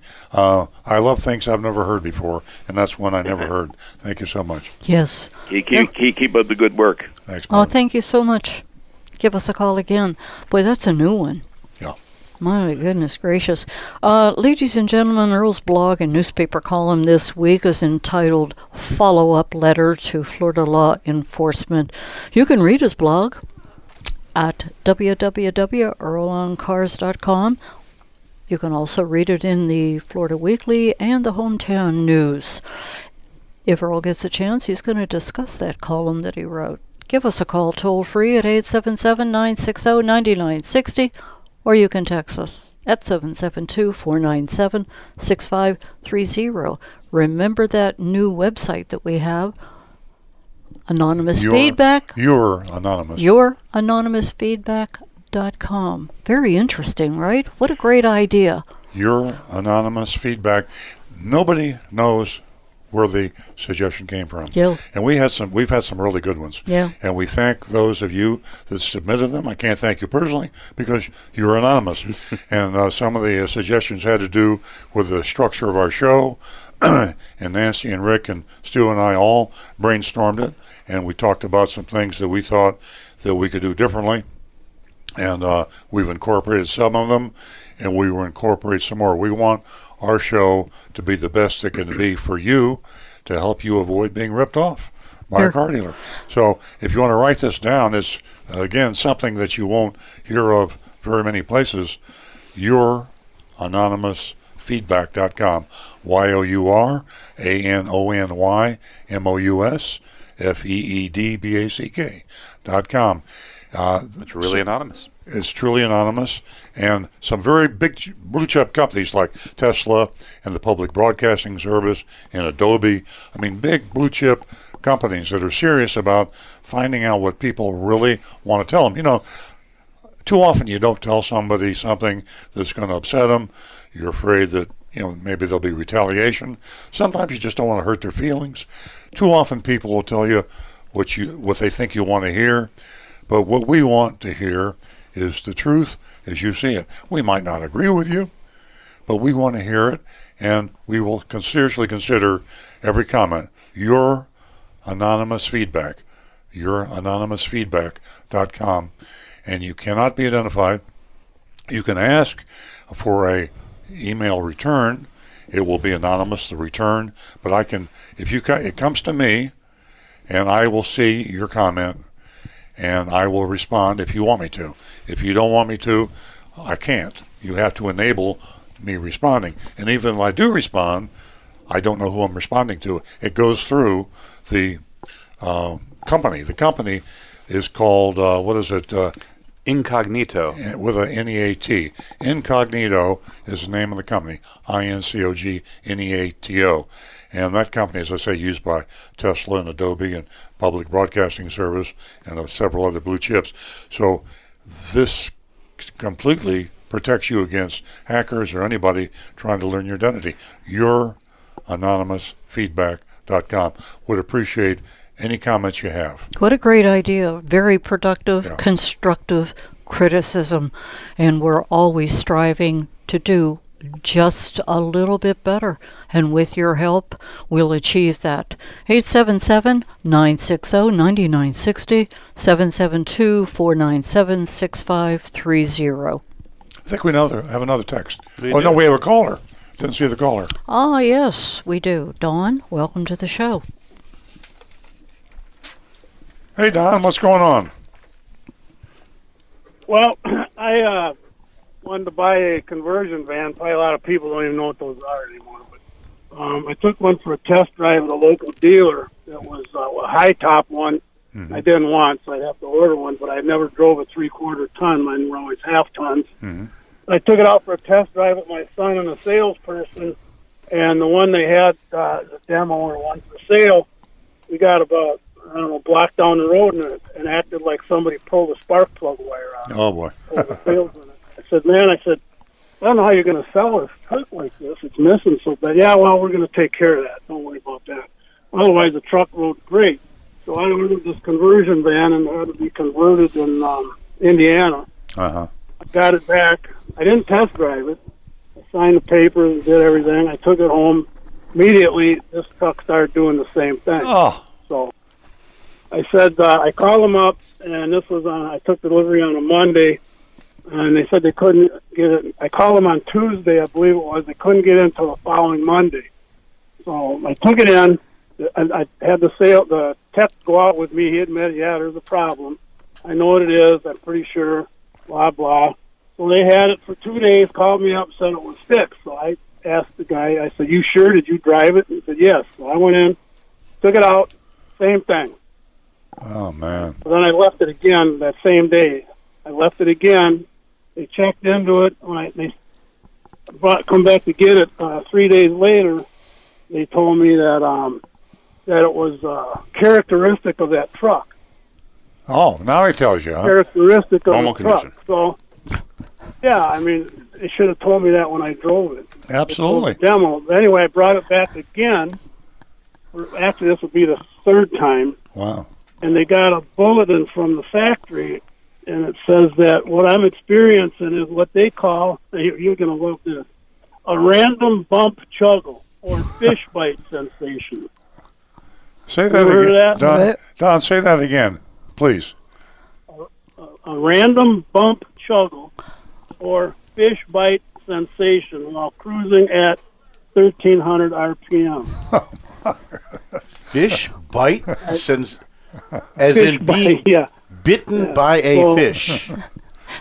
It sounds to me like Yeah. the sharks in this company are biting you. Well, we won't even go into the anatomy there, but What kind uh, of there's what- something wrong there. What brand is it, Don? Uh, do you do you ni- mind name It's a GMC. GMC? Do you mind naming the dealer? Yeah, and then yeah, now the tech when I went back there yesterday to bring the vehicle, he agreed with me, said he went out and did the same thing. and then he, he test drove it and said he experienced the same problem. But he showed me a bulletin from GM that came out July 16th that, that kind of explains this, and it says recommended instructions. If another vehicle exhibits the same concern, this should be considered a characteristic of the vehicle, and no repair should be performed. Oh Lord, that is absolutely Yeah, so- ridiculous. Well, we're if, you know what, how does the lemon law fit into this problem? The lemon law, I, I'm I'm a little worried because it's a conversion, and typically when you have a vehicle manufacturer uh, is built by the manufacturer, and it is changed, modified. Uh, the uh, General Motors GMC is going to give you a hard time because you sent it to Indiana to have the conversion done. Now, I didn't. They sent it. I they- bought it. But you requested it it, yeah. You, you requested it, right? Um, it's not. It's not a. It's not a manufacturer conversion. It's a uh, third party, and manu- and manufacturers are typically very nervous about any conversion or change to their product. Now, in this case here, it seems to me you would have an argument because they probably didn't convert the engine, and the engine is the problem. So uh, I think you still have an argument, but I cannot tell you for a fact that you would uh, be able to invoke the lemon law. I hate to ask anybody to check with an attorney, but uh, you might if you if you know an attorney. If not, I could probably give you one to uh, that would Well, give I- you an opinion I- without a yeah, I, yeah. I'm going to bring it back again and Yeah. see what happens with Well, this. But, yeah, um, you can they, still- I bought it right from the dealer, converted. I didn't. I just. Oh, oh, okay. I thought you had asked it to be converted. Okay, now, so let's. No, oh. I they had one on the lot. Okay. I didn't like it because So- it had a high top on it. And I said I like one like that, but I don't want that high top. Well, then you're you're you're in good shape there because you, if you don't have a if you don't have a problem against GMC if if you don't have a lemon law valid against uh, GMC General Motors, you have a valid complaint against the dealer because one or the other is responsible for this. It's probably GMC. I would I would go with the lemon law. Uh, I would tell them uh, first because you use it as a threat. That's the most powerful part about the lemon law. Say, I don't want to do this because uh, you know it's not good for you. It's not good for me. It's not good for General Motors, uh, and therefore, uh, please fix this. And if they say we can't, then you invoke the lemon law, which means that you have to give them three chances to fix it, or they have to tell you they can't fix it, and then you certified return receipt mail notify them that you're invoking the lemon law, and then your dispute will be disputed or be arbitrated by the Better Business Bureau here in Florida, and they'll have a panel Right. of people. Uh, General Motors will send a representative. You will represent yourself, or you can have an attorney, and then the panel will look at it, and they will see that you have a problem, and they will judge that you get your money back, prorated based on the amount of use that you've had out of the van. Yeah, so far it's only got 400 miles on it, and that's Yeah. going to and from the view. But If you win, they, uh, you'll get they've most of already your told me back. they can't fix it. It's a characteristic of the van. Well, then that would be up to the uh, Lemon Law Better Business Bureau arbitrators to decide. Rick has a comment. Yeah, I had never I, When I heard. drove the one out in, that they had, I told them this isn't acceptable. You got to fix it. They should have told me right then. That was Exactly. a characteristic of that truck. Yeah, they, wouldn't have bought it. Bought it. yeah, they hung themselves right there, Don. The problem is that it was one on one. Now, if the salesman admits that uh, in front of a witness or in writing, then you got him. Well, my son was my son was with on the Beautiful. Okay. Well, okay. Then you've got two against one. That is going to enter very, very uh, critically into the into the lemon law issue, and uh, the fact that they clearly should have told you before you bought it, and you didn't find out about. It. They probably didn't find find out about it until you took delivery. So I think you have an excellent chance of getting your money back. Uh, you sure you don't want to mention the de- the dealer? Well, yeah, it was Schumacher. Okay. Uh, I would call Chuck Schumacher if I were you and let him know what's going on. You can use my name. You can tell him I know Chuck. Uh, you say, I talked to Earl about it. He says, You're a fair person. You run a good dealership. Uh, you do the right thing by people. And we talked about it on the radio show. Earl says for me to call you. And uh, uh, you can you know put the you can call General Motors. You can ask for help, or you can do it yourself. I just want you to either fix my van or or trade me into another one that doesn't have this problem. Yeah, no. In all fairness to them, uh, everybody's been great over there, and they're on my side. They just said they can't do anything about it. Yeah. Well, sometimes when you go to the boss, uh, things can be done. And the one thing he can do is he can get you another van without having to invoke the lemon law or hire a lawyer. Rick has got a question. Uh, well, like I was Yeah, about I to say there, know the- that. I try and avoid that. Yeah. I I had never heard Right. this term chuggle before. Yeah.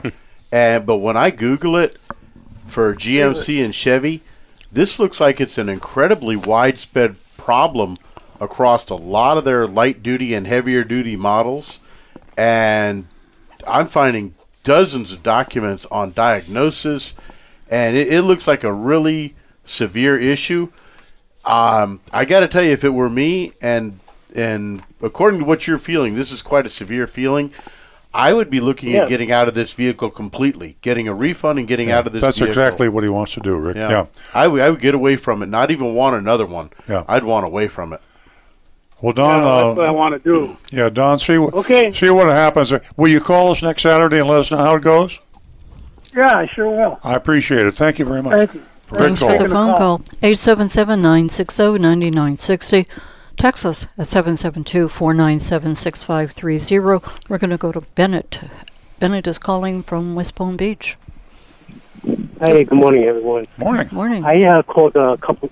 I called a couple weeks ago about uh, extended warranties on on new cars. Uh-huh. Yes. So uh, last week I was lis- I was listening to the show and I caught the end of the answer of um, about certifying cars because so many people buy used cars today uh, and they offer it.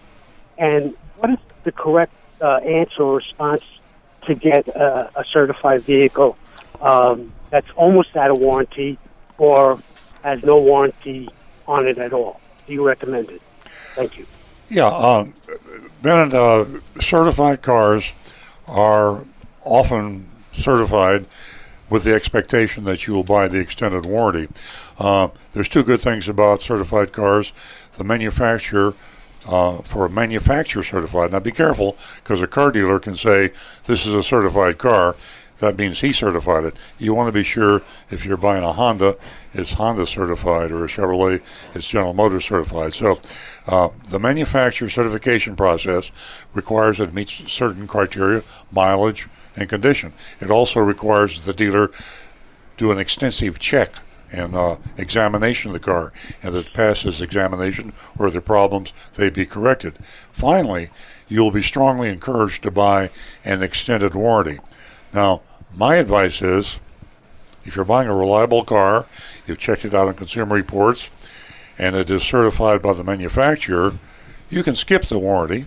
Or if you feel better about having the uh, security of knowing that if there is a problem, it'll be repaired, uh, you can pay out of pocket for the warranty. The warranties are expensive, and uh, Right. I believe I'm a gambler. If I buy a good car that's been recommended, and I know the certification process has been gone through, I'd save myself six hundred dollars or thousand dollars or two thousand dollars, and I just buy the car. I see. Now, also, um, so you rec- so you don't recommend getting the car certified No. because you know, like I mean, it's cars are mechanical and anything can happen, even in good vehicles. Yeah, no. When, I, Uh, when I say when no, you want it should be it should be certifiable, but you don't want to buy the warranty necessarily unless you need the peace of mind from that. I think uh, the warranty company, the manufacturer, insurance companies, they make a lot of money selling warranties. They al- they always make more money selling the warranties than you get back in repairs from defects. So if you know you're buying a new car and you buy the extended warranty for another three years or X amount of miles, you don't recommend that, even though you know you're going to keep the car for five or six years uh, Ben- to get the extended warranty at a lower price. It depends on the car, Bennett. If you're buying a Fiat, Yeah. by all means, buy the extended warranty. If you're buying a Jeep, No, I won't be. Yeah. If you're buying a good car like a Honda or a Nissan or even a Hyundai, Kia. I mean, good good quality car, and check Consumer Reports. There's no better source. You know, whatever new car you want to buy, uh, check it out. And if it's got if it's if it's recommended by Consumer Reports, I would buy it. Take the manufacturer's warranty, and I would not buy the extended warranty. You don't need it on a good car. Okay. Thank you for the information. Have a wonderful day. Great call, Bennett. Thank you. You have a wonderful day too. I have a private text that I'd like to share with you. We are running out of time. We do need to get to the mystery shopping report. First, I want to thank John. I want to thank John from Palm City for keeping me informed on the mailers that come through the mail. I can't stress to you how dangerous they are. I'm going to hold one up right here that John sent me from Treasure Coast. And uh, boy, it's a doozy. I have a uh, text that came through. What is the difference between a factory car advertisement and a dealer advertisement? This here is the innocent part of mailers. The part that's going to become very dangerous is if you pay attention to that mailer and get to the dealership that is sending you the mailer. There are so many ways for them to take advantage of you. Earl? What do you have to say about that topic, about the advertisement uh, that comes through the mail, and what is the difference between the manufacturer and the dealer advertisement? Manufacturing uh, advertisements typically won't break the law. Uh, I don't like manufacturers' advertisements either because they put a lot of stuff in the fine print that can't be read. Most of manufacturers' advertising I see is TV, and it's literally impossible to read the disclosure. So I think they're breaking the law. I think they're violating the Federal Trade Commission. But the dealer advertising is far worse. So it's a question between bad advertising and terrible advertising. Manufacturers' advertising typically is bad, but the dealer advertising is off the wall terrible. So uh, ignore all advertising.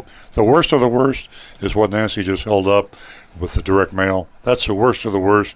Ignore all advertising. Take control buy a consumer report, subscribe online to consumer reports, get online, Google. Uh, there's a wealth of information on the internet. And you do your own advertising and don't rely on the dealer telling you what the deal is because the deals the manufacturers and the dealers give you are too good to be true. The mailers want to get you in the door. They'll do whatever they can to tantalize you, to stir your curiosity, and Treasure Coast, uh, John just sent me a mailer for. I'm I'm laughing before I even say this. Twenty-five thousand dollar lucky ball. Whoa. Anyway, be careful of the mailers, whether it comes from the manufacturer or the dealer. We've got Now, three back texts here, and we've got to get to the mystery shop. recovering car dealer. Let's, let's see how many texts we can get through before we do the mystery shop. Well, I think I could help with these out pretty fast. We have two quick mechanical t- mechanical type questions and one for you. So the first one is, um, do, do tire monitors go bad very often? Do tire monitors get less reliable as cars age? And then the other question was, what would happen if you use E85 fuel in a car that I'm not sure if it would be okay to use? Tire pressure monitors mounted in the wheel that send a signal to the computer, tell how much air pressure you have. Lifespan on those, most cars seven to ten years, and they're not super expensive to replace. They do keep their accuracy throughout their lifespan, so nothing to worry about there. When that light starts to blink at you, that's when you've got an issue with one of those sensors. Um, E85 fuel, if you put that into a car that is not designed for it, you will cause massive damage to the fuel system and massive damage to your wallet. Don't do it. Also, be advised look on your fuel cap because your fuel cap will specify up to E10 or up to E15 because some stations now have E15 fuel and only the cars that are 2 or 3 years old are rated to handle E15. So be sure that you get the right fuel for your car. Thank uh, All right, Thanks. All right, and the, and the last one is from Steve in Palm Beach Gardens, and he said he didn't get to hear the beginning of the show. He wanted to know if you addressed the situation of your hiring practices, which he heard on the local news. Oh. Uh-oh. Actually, um, we have a uh, we have a press conference uh, on our hiring practices. Believe it or not, uh, my dealerships are being sued by a man who applied for a job as a salesperson because we hired a woman instead. We've only got about 30% of our sales force as women, uh, 25. Oh no no no! I was saying that's not why he, he sued us, Yeah. but that's so uh, uh, we hired the woman. Uh, we also have on our had on our hiring site, Hirology, that we were uh, aggressively trying to hire women. That's true, and uh, it's true. He filed a complaint with the uh, EEOC, the Employment Equal Employment Opportunity Commission, uh, federal EEOC. The federal EEOC said they ruled against him, and the fact that we did not discriminate against him uh, is because he was a man.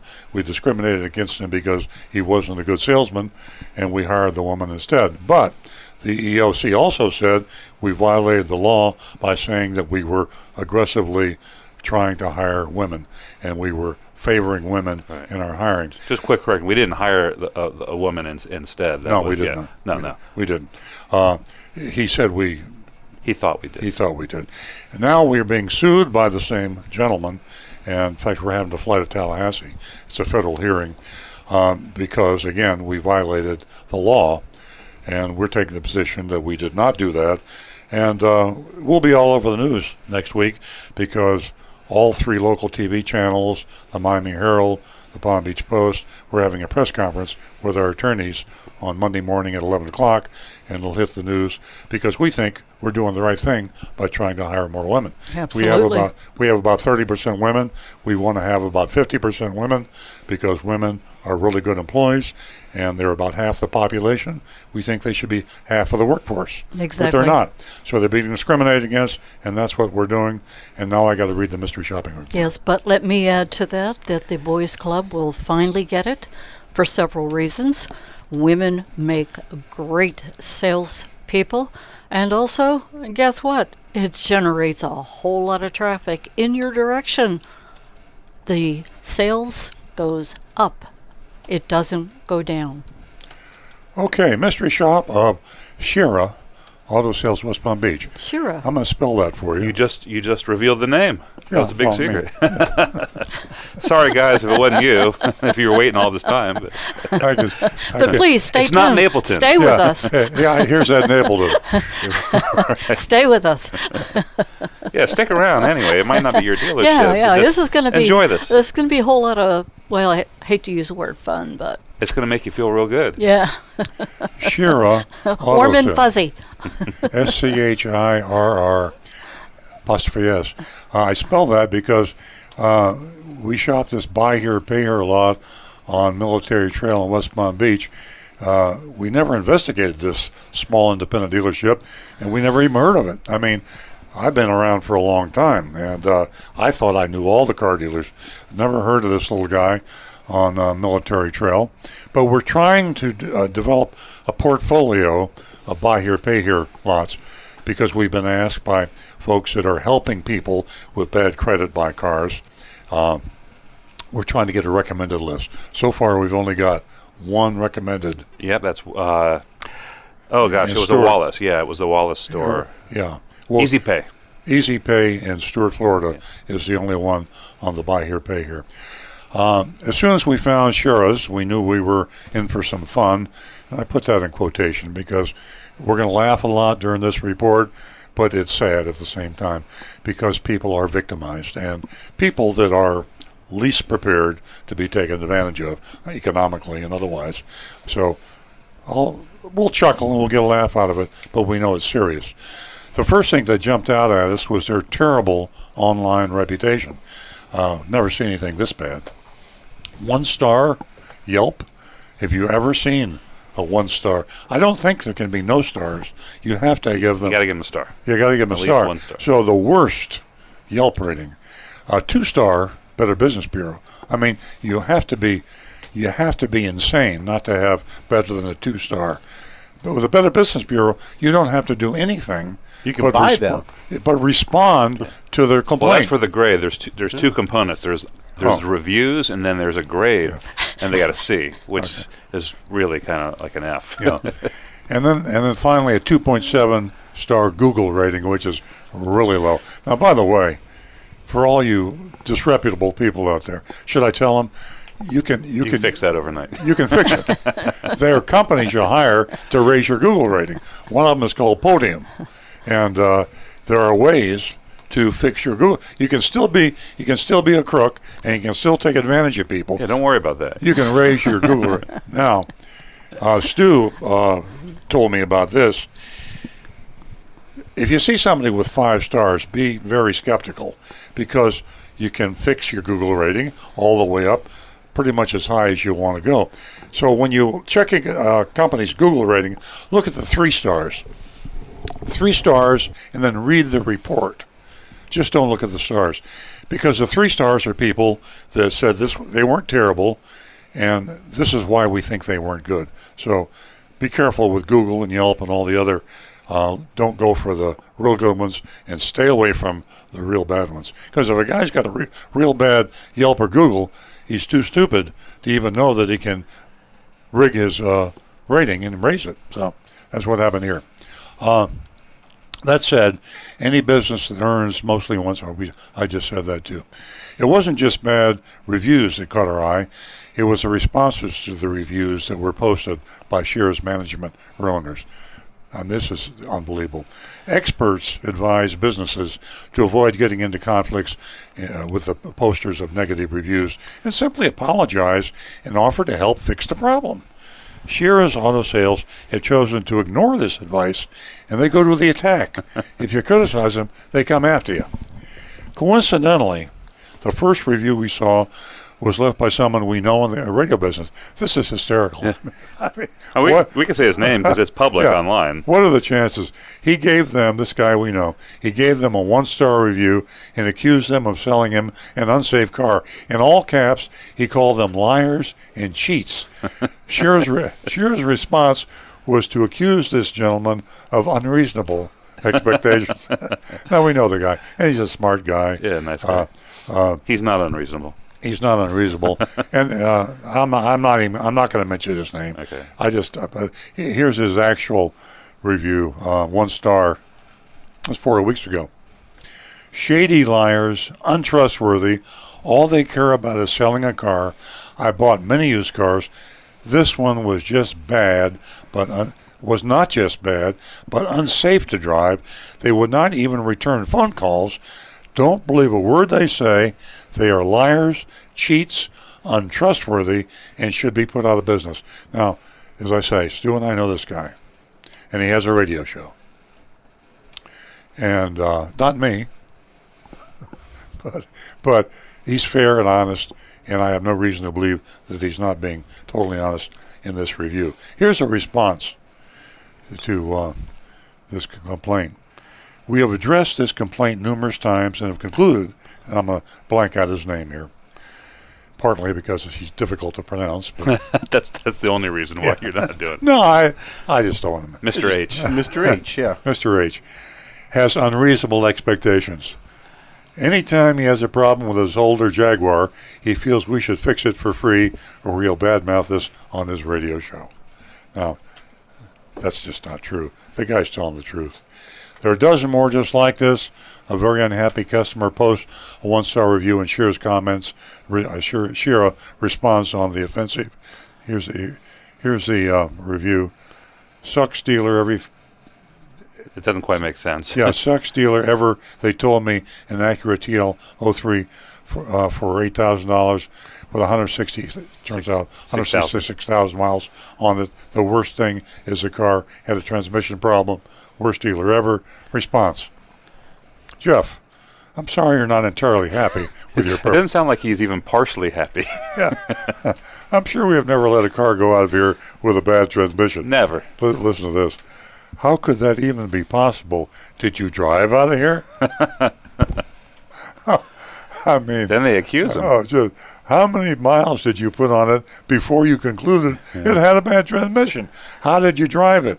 A car with 166,000 miles will always require maintenance and repairs. really, really crazy. One of our favorite responses includes the line, "If man breaks it, God makes it." No, if man makes it, it if man- breaks. yeah, if man makes it, it breaks. If God makes it, it, It dies. dies. That was very profound. Very strange, too. very, very strange. I mean, I'm really, I'm starting to get a little fearful now too, because, uh, well, so far I haven't been physically attacked, but we had a good laugh. Yeah, all right. We had a good laugh reading these, but we didn't forget the reason we looked them up in the first place to find a Takata afflicted vehicle. We searched Schirra's inventory listed on their website. They didn't have many vehicles, just 32 used cars listed for sale. We looked at the ones most likely to be under Takata recall and zeroed in on a 2010 Ford Fusion listed for sale for 7,995. We clicked on the listing and tried to find the VIN. We couldn't. The VIN was not displayed anywhere in the listing. Never seen this before. Nope. We did, however, find a link that read, click here for VIN. Now we're in the Twilight Zone. this is Twilight Zone. Ten years. None of this stuff have we ever seen before. We clicked the link and opened up a form that required us to enter a phone number and an email address. So we put in one of our alias phone numbers and one of our alias email addresses. We got a whole bunch of them, by the way. We waited a few minutes, then received the VIN by email. Really mysterious. This was a first for us, and we couldn't help but think that most consumers probably wouldn't go through the trouble we did. Anyway, we ran the VIN on safercar.gov, Carfax, AutoCheck, and Ford's own recall website, and saw that this Fusion had a passenger side Takata recall. That was the only vehicle they had was a Takata recall. We de- deployed Agent X to investigate, and uh, yeah, got five minutes to go. This thing about the VIN Weird. has to be a way to keep people from checking the VIN. Yeah. No, there'd be no other reason not to put the VINs on. Unnecessary speed bump. I got to Shears Auto on Military Trail around 5:30. Wandered around the tiny lot looking for the 2010 Ford Fusion with the Takata recall. A man with tattoo-covered arms approached me and asked me what I was looking for. I hesitate. Is that politically incorrect now to talk about tattoos? Yeah, it is what it is. I apologize to all our tattooed. Oh, yeah. Um, yeah, Colin and that just showed me his tattoo. I got one. Stu's got a tattoo. So at any rate, I said hello, told him my name, and asked about the Fusion. The man said his name was Jimmy, and that the Fusion was sold this morning. Without missing a beat, Jimmy said he had another car in the same price range. Led me to a rough-looking 2010 Hang on, I want to show you my tattoo. Okay. No, go ahead. Toyota Corolla. he said, I could tell you this one right now. I can sell you this one right now for eight thousand nine ninety five. I asked him if I could take a look inside. Jimmy said he had a better idea. We could go inside and finalize my numbers and financing. Then we'd come back out and drive it. We'll be real quick, he said.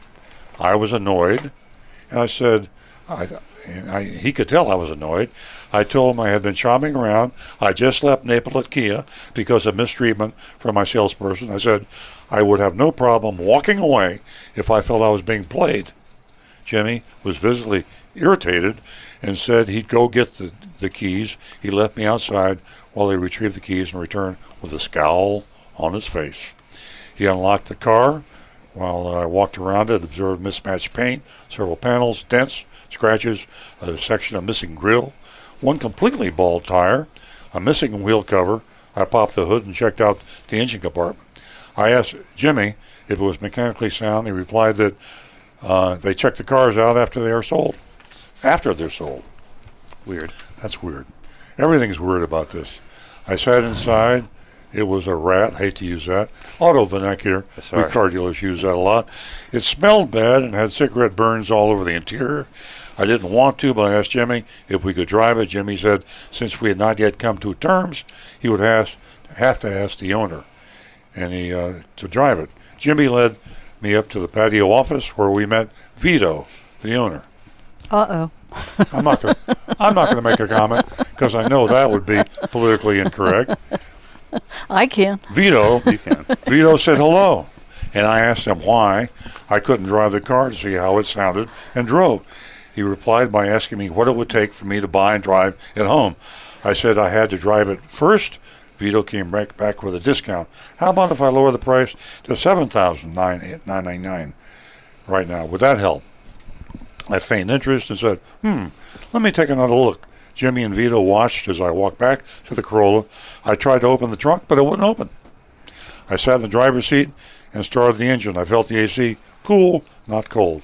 I walked back to the two men and said to Vito, It's missing a chunk of the grill. The trunk doesn't open. It needs new tires. I'd like to see a Carfax report. Love this. It was as if he didn't even hear me. He asked me what I thought about the car.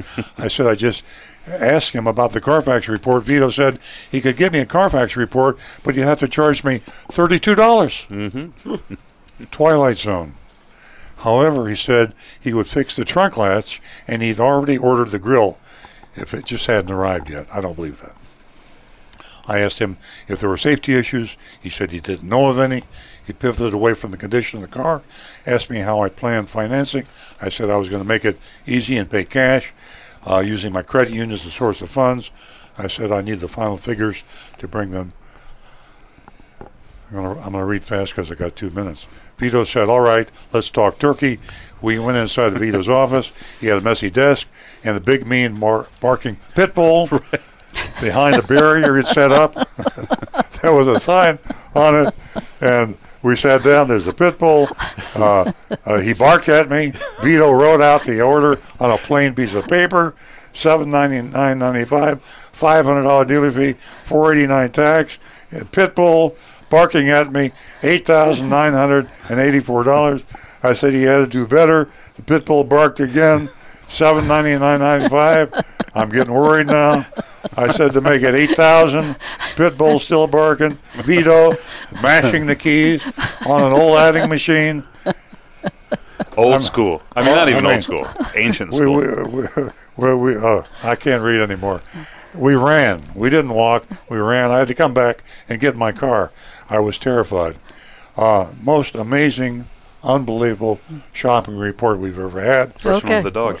We're running out of time. Yeah. I'm going to vote. Okay, first of all, uh, the trunk wasn't locked. Okay? The trunk wasn't locked. Uh, the reason that uh, our mystery shopper couldn't look in the trunk is because there were bodies in the trunk. That's number one. We'll get that. We'll clear that up right there. The grade from me, F. And look, get that pit bull Rick, under F. control. F. I don't know. I'm gonna give him a C minus A what? because I love I mean, dogs. You know something? I'm Oh, gonna, you I, love they dogs. get points for the dog. I'm going to call the Department of Vehicles. I can't believe this guy exists. I don't believe he has a. de- I, I bet he You're, doesn't ca- know. you're, call- you're calling the Department of Vehicles. I'm going to call my people. We got to go. I'm calling Big Dog Ranch Rescue. Big Dog Ranch. Okay, ladies and gentlemen, thanks, guys. What a fantastic show. To the people in the control room, Jonathan and Colin, thank you so much for your participation. Join us next week right here at the True Oldies channel.